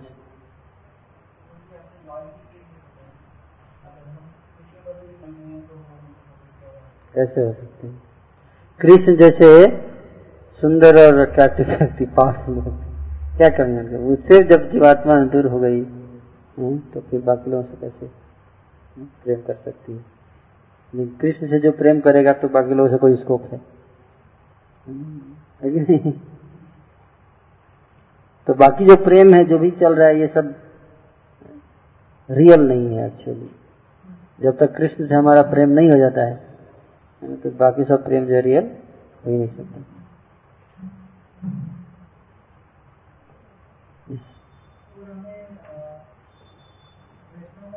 माताएं भी कुछ, एक ही माता जी बोली कुछ, बाकी माताएं भी बोली कुछ। हाँ एक मिनट, सॉरी आपको इंटरप्ट।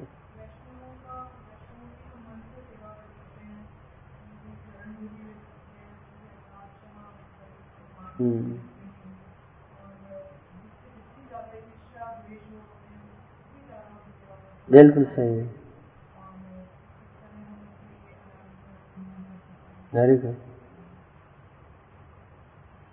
बहुत अच्छा। और माता जी और कोई बताइए। हाँ आप बताइए। हाँ माता जी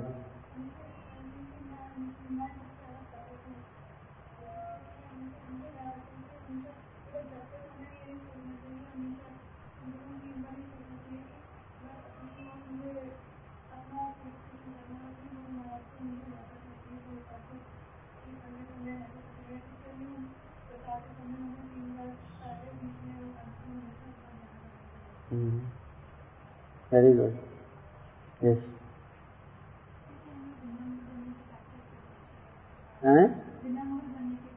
विनम्रता, हाँ तत्व को समझ पाएंगे, है ना। प्रेम, गोलोक प्रेम को समझने के लिए विनम्र हृदय बहुत आवश्यक है। वेरी गुड, बहुत बढ़िया।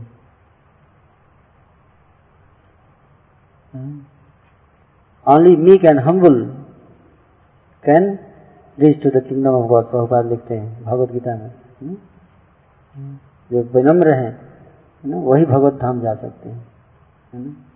और बताइए माता जी, आप बताइए।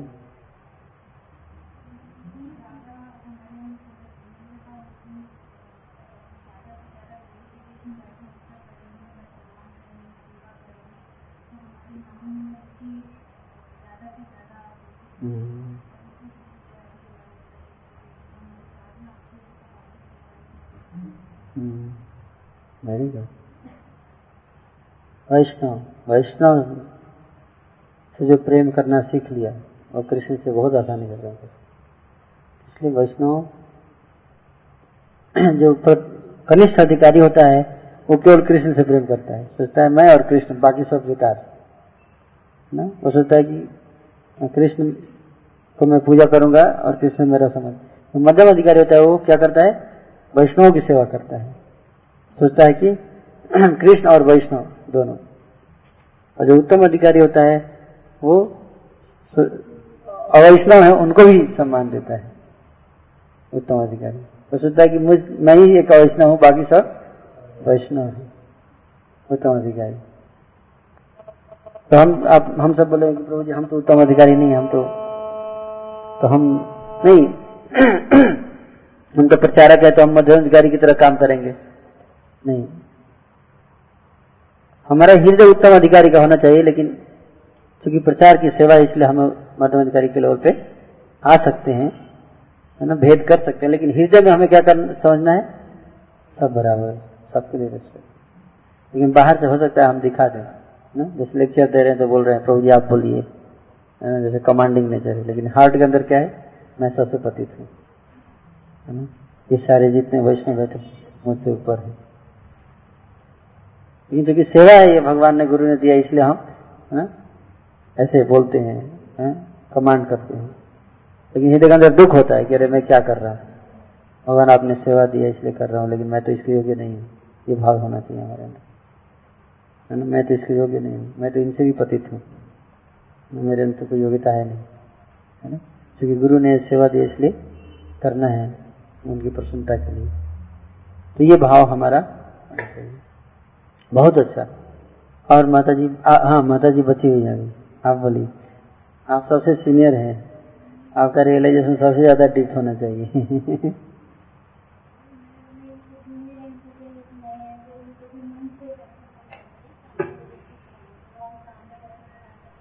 हाँ,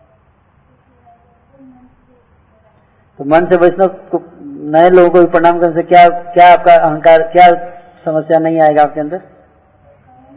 हाँ, कि मैं सीनियर वैष्णव हूँ, इसका भाव जो आता है ना, इसको अगर दूर करना है तो ये सबसे बेस्ट तरीका है ना। हर चीज का दवा है, काट है ना। ये समस्या जिसके अंदर तो उसका ये काट है ना, ऐसे करिए, है ना। अगर मुझे लगता है कि मैं सबसे अच्छा वैष्णव हूँ, तो उसको दूर करने के लिए क्या करना है, सारे वैष्णव के चरणों के धूल लीजिए। ये प्रैक्टिकल एप्लीकेशन है। मन विद्रोह करेगा, ये क्या कर रहा है तू, तुम्हें पता नहीं है तू सबसे अच्छा वैष्णव है, किसका किसका धूल ले रहा है, थोड़ा देख ले एक बार कौन कौन थे आज मंदिर में। ये सब तो हम तुम्हारे जूनियर हैं, इनका क्यों धूल ले रहा है, नहीं लेना है मुझे, है ना, क्योंकि यही मुझे शुद्ध करेगा। जो सीनियरिटी का भाव है इसको शुद्ध करना है तो यही धूल ही काम आएगा, है ना। ये भाव से जो हम लेंगे, ये सब चीजें हमें हो सकता है लग रहा हो कि ये सब चीजें जो है वो हमारे प्रचार कार्य के लिए क्या हेल्प मिलेगा इससे। लेकिन अगर आप इसको विकसित करेंगे तो आप देखेंगे आप ज्यादा तेजी से प्रचार कर पाएंगे। क्यों? क्योंकि जैसे लोहा है ना, मैग्नेट से अट्रैक्ट होता है ना, उसी तरह से कंडीशन सोल आपसे अट्रैक्ट होंगे जब आपके अंदर ये सारे गुण आ जाएंगे, है ना। फिर कंडीशन सोल जो है ना, जो प्राउड होता है ना, उसे अट्रैक्ट नहीं होते हैं। जो जितना हम्बुल होगा, प्रभुपाद बोले those are humble and you know humble they can conquer the whole world. जो विनम्र है वो सब पूरे संसार को जीत सकते हैं। और प्रभुपाद के अंदर ये क्वालिटी था, बहुत विनम्र थे प्रभुपाद। तो इसलिए हम सबको ये गुण विकसित करना है। इससे हर एरिया में, भागवत धाम जाने में भी हेल्प मिलेगा, प्रेम प्राप्त करने में भी हेल्प मिलेगा, भक्तों के बीच संबंध विकसित करने में भी हेल्प मिलेगा, और प्रचार करने में भी हेल्प मिलेगा। मैंने देखा कई बार कई लोग आते हैं, उनको जो है ना, तो हम जब वो गलत फिलॉसफी भी थोड़ा बोलते हैं तो हम बोलते हैं अरे आपको तो बहुत पता है, तो उनको अच्छा लगता है ना, दे फील अप्रिशिएटेड, है ना। जैसे कोई आता बोलता है कि भगवदगीता मायावादी सिद्धांत बोलता है, लेकिन भगवदगीता के जो श्लोक बोलेगा फिर मायावादी बोलेगा सिद्धांत, तो हम क्या करते हैं, उसको काटने लगते हैं। हम बोलते हैं अरे आपको तो भगवदगीता में बहुत इंटरेस्ट लग रहा है, कि आपको बहुत इंटरेस्ट है, ऐसे बहुत कम लोग हैं आजकल भगवद गीता में इंटरेस्ट है। आप कुछ गिने चुने लोगों में है तो उसको बड़ा इंकरेजमेंट मिलता है ना। तो आपको तो जरूर आना चाहिए हमारे प्रोग्राम में, है ना। तो फिर उसका अच्छा लगता है ना, हर व्यक्ति तो अप्रिशिएट कौन कर सकता है? जो दूसरों में गुण देखने की जिसको हैबिट है ना? ये हैबिट अगर हम बनाएंगे ना तो बड़ा तेजी से प्रचार कर सकते हैं। ये द सीक्रेट ऑफ प्रीचिंग।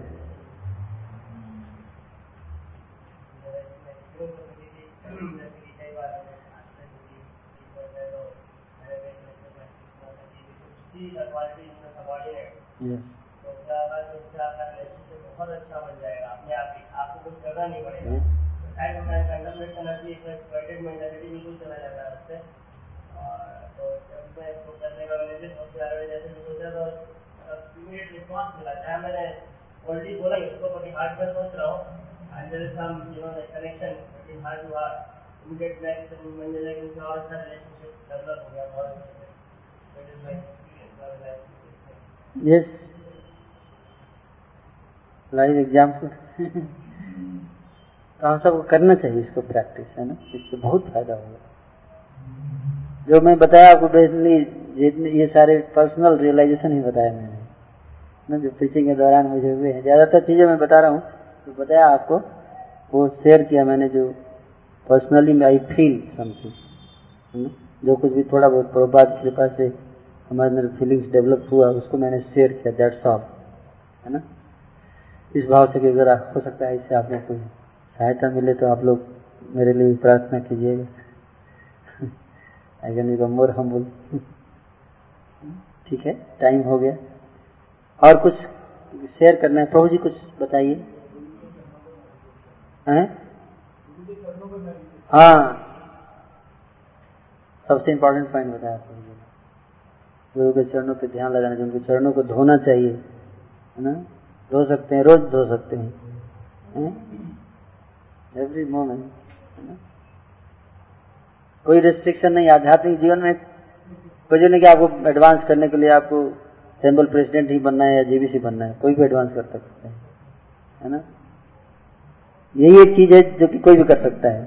भक्ति में आगे बढ़ने का काम हो सकता है। सब लोग डायरेक्टर न बन सके, जीवीसी न बन सके, टेम्पल प्रेसिडेंट न बन सके, लेकिन शुद्ध भक्त सब बन सकते हैं, है कि नहीं।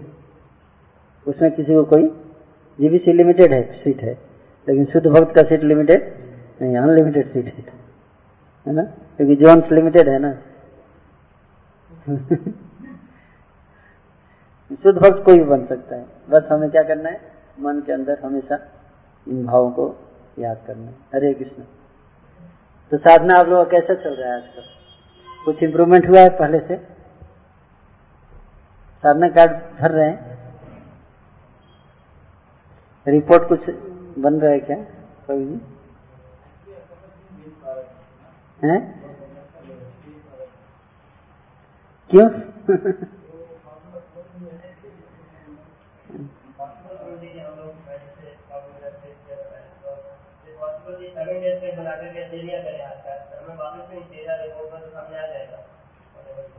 हाँ, 7 डेज का क्या करके। हाँ हाँ, 7 डेज बेस्ट रहेगा, बहुत बढ़िया, बहुत ज्यादा अच्छा रहेगा। हाँ, भूल जाते हैं कोई, तो धीरे धीरे होगा। मुझे पता है आप में से कितने लोगों ने अभी तक प्रयास किया कम से कम भरने का? सब लोगों ने किया प्रयास, बहुत बढ़िया। एटलीस्ट आपने प्रयास किया, इसके लिए बहुत धन्यवाद, है ना। आप लोगों ने प्रयास किया, इसका मतलब है कि आप चाहते हैं, है ना। पहले हम लोग बड़े टाइम से उठना टाइम, यही तो ट्रिक है, है ना। क्योंकि इससे पता चलता है कि हमको खुद ही पता है कि सही क्या है गलत क्या है, लेकिन हमने कभी ध्यान ही नहीं दिया, है ना। इसलिए आप खुद भूल जाते हैं। हाँ, ये क्या हुआ? यस, अब वो खुद ही देखने में लगा, अरे ये क्या मेरा ही है क्या, ये साधना मैं तो प्रचारक हूँ, ये क्या हो रहा है मेरे साथ। मैं तो दूसरों को बोलता हूँ रोज सुबह उठना चाहिए, दूसरों को बोलता हूँ माला 16 माला सुबह ही खत्म हो जानी चाहिए, ये क्या हो रहा है। तो खुद ही शर्म आएगी, है ना। यानी कि हम आपको करेक्ट करेंगे, आप खुद ही देखिएगा, अपने आप ही फुट होगा, है ना। ठीक है। और बाकी जो कैंप है हमारा, उसके लिए आप लोग देखिएगा, जो जिनको समय हो आ सकते हैं। ऋषिकेश में जो कैंप है जा रहे हैं। अच्छा, वेरी गुड। मैं सोच रहा था कि हमारा बीबीएस ग्रुप जो है, भक्ति विनोद सभा और इस ग्रुप दोनों को मिला के कैंप ले जाने के लिए, है ना। तो ऋषिकेश में कर रहे हैं 2 दिन का, फ्राइडे नाइट को निकल जाएंगे, है ना। और वहाँ पे सैटरडे को पहुँचे, संडे को वहाँ पे निकल जाएंगे। लोग 12 बजे तक निकल जाएंगे, हम लोग ताकि 8 बजे तक पहुँच जाए संडे को। और बाद में मेरा टारगेट है कि हम थोड़ा और भी डिवोटी के, जैसे गाजियाबाद में फैसिलिटेटेड ट्रेनिंग प्रोग्राम चल रहा है, उनको भी कंबाइन कर देंगे, है ना। तो सारे लोग जो होंगे, जितने होंगे सीरियस होंगे तो अच्छा भी लगेगा, है ना। सीरियस लोगों के साथ डिस्कस करना, चर्चा करना, है ना, साधना करना, चैंटिंग करना, है ना।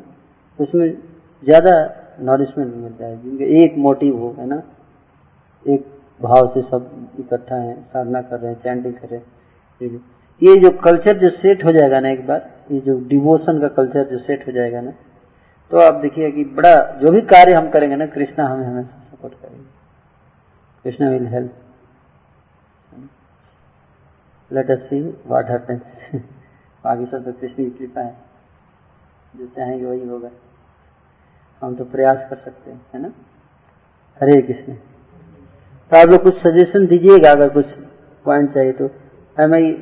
जो मैं बता रहा हूँ क्या सही ठीक चल रहा है या जी, तो क्या आप लोगों को कैसा लग रहा है?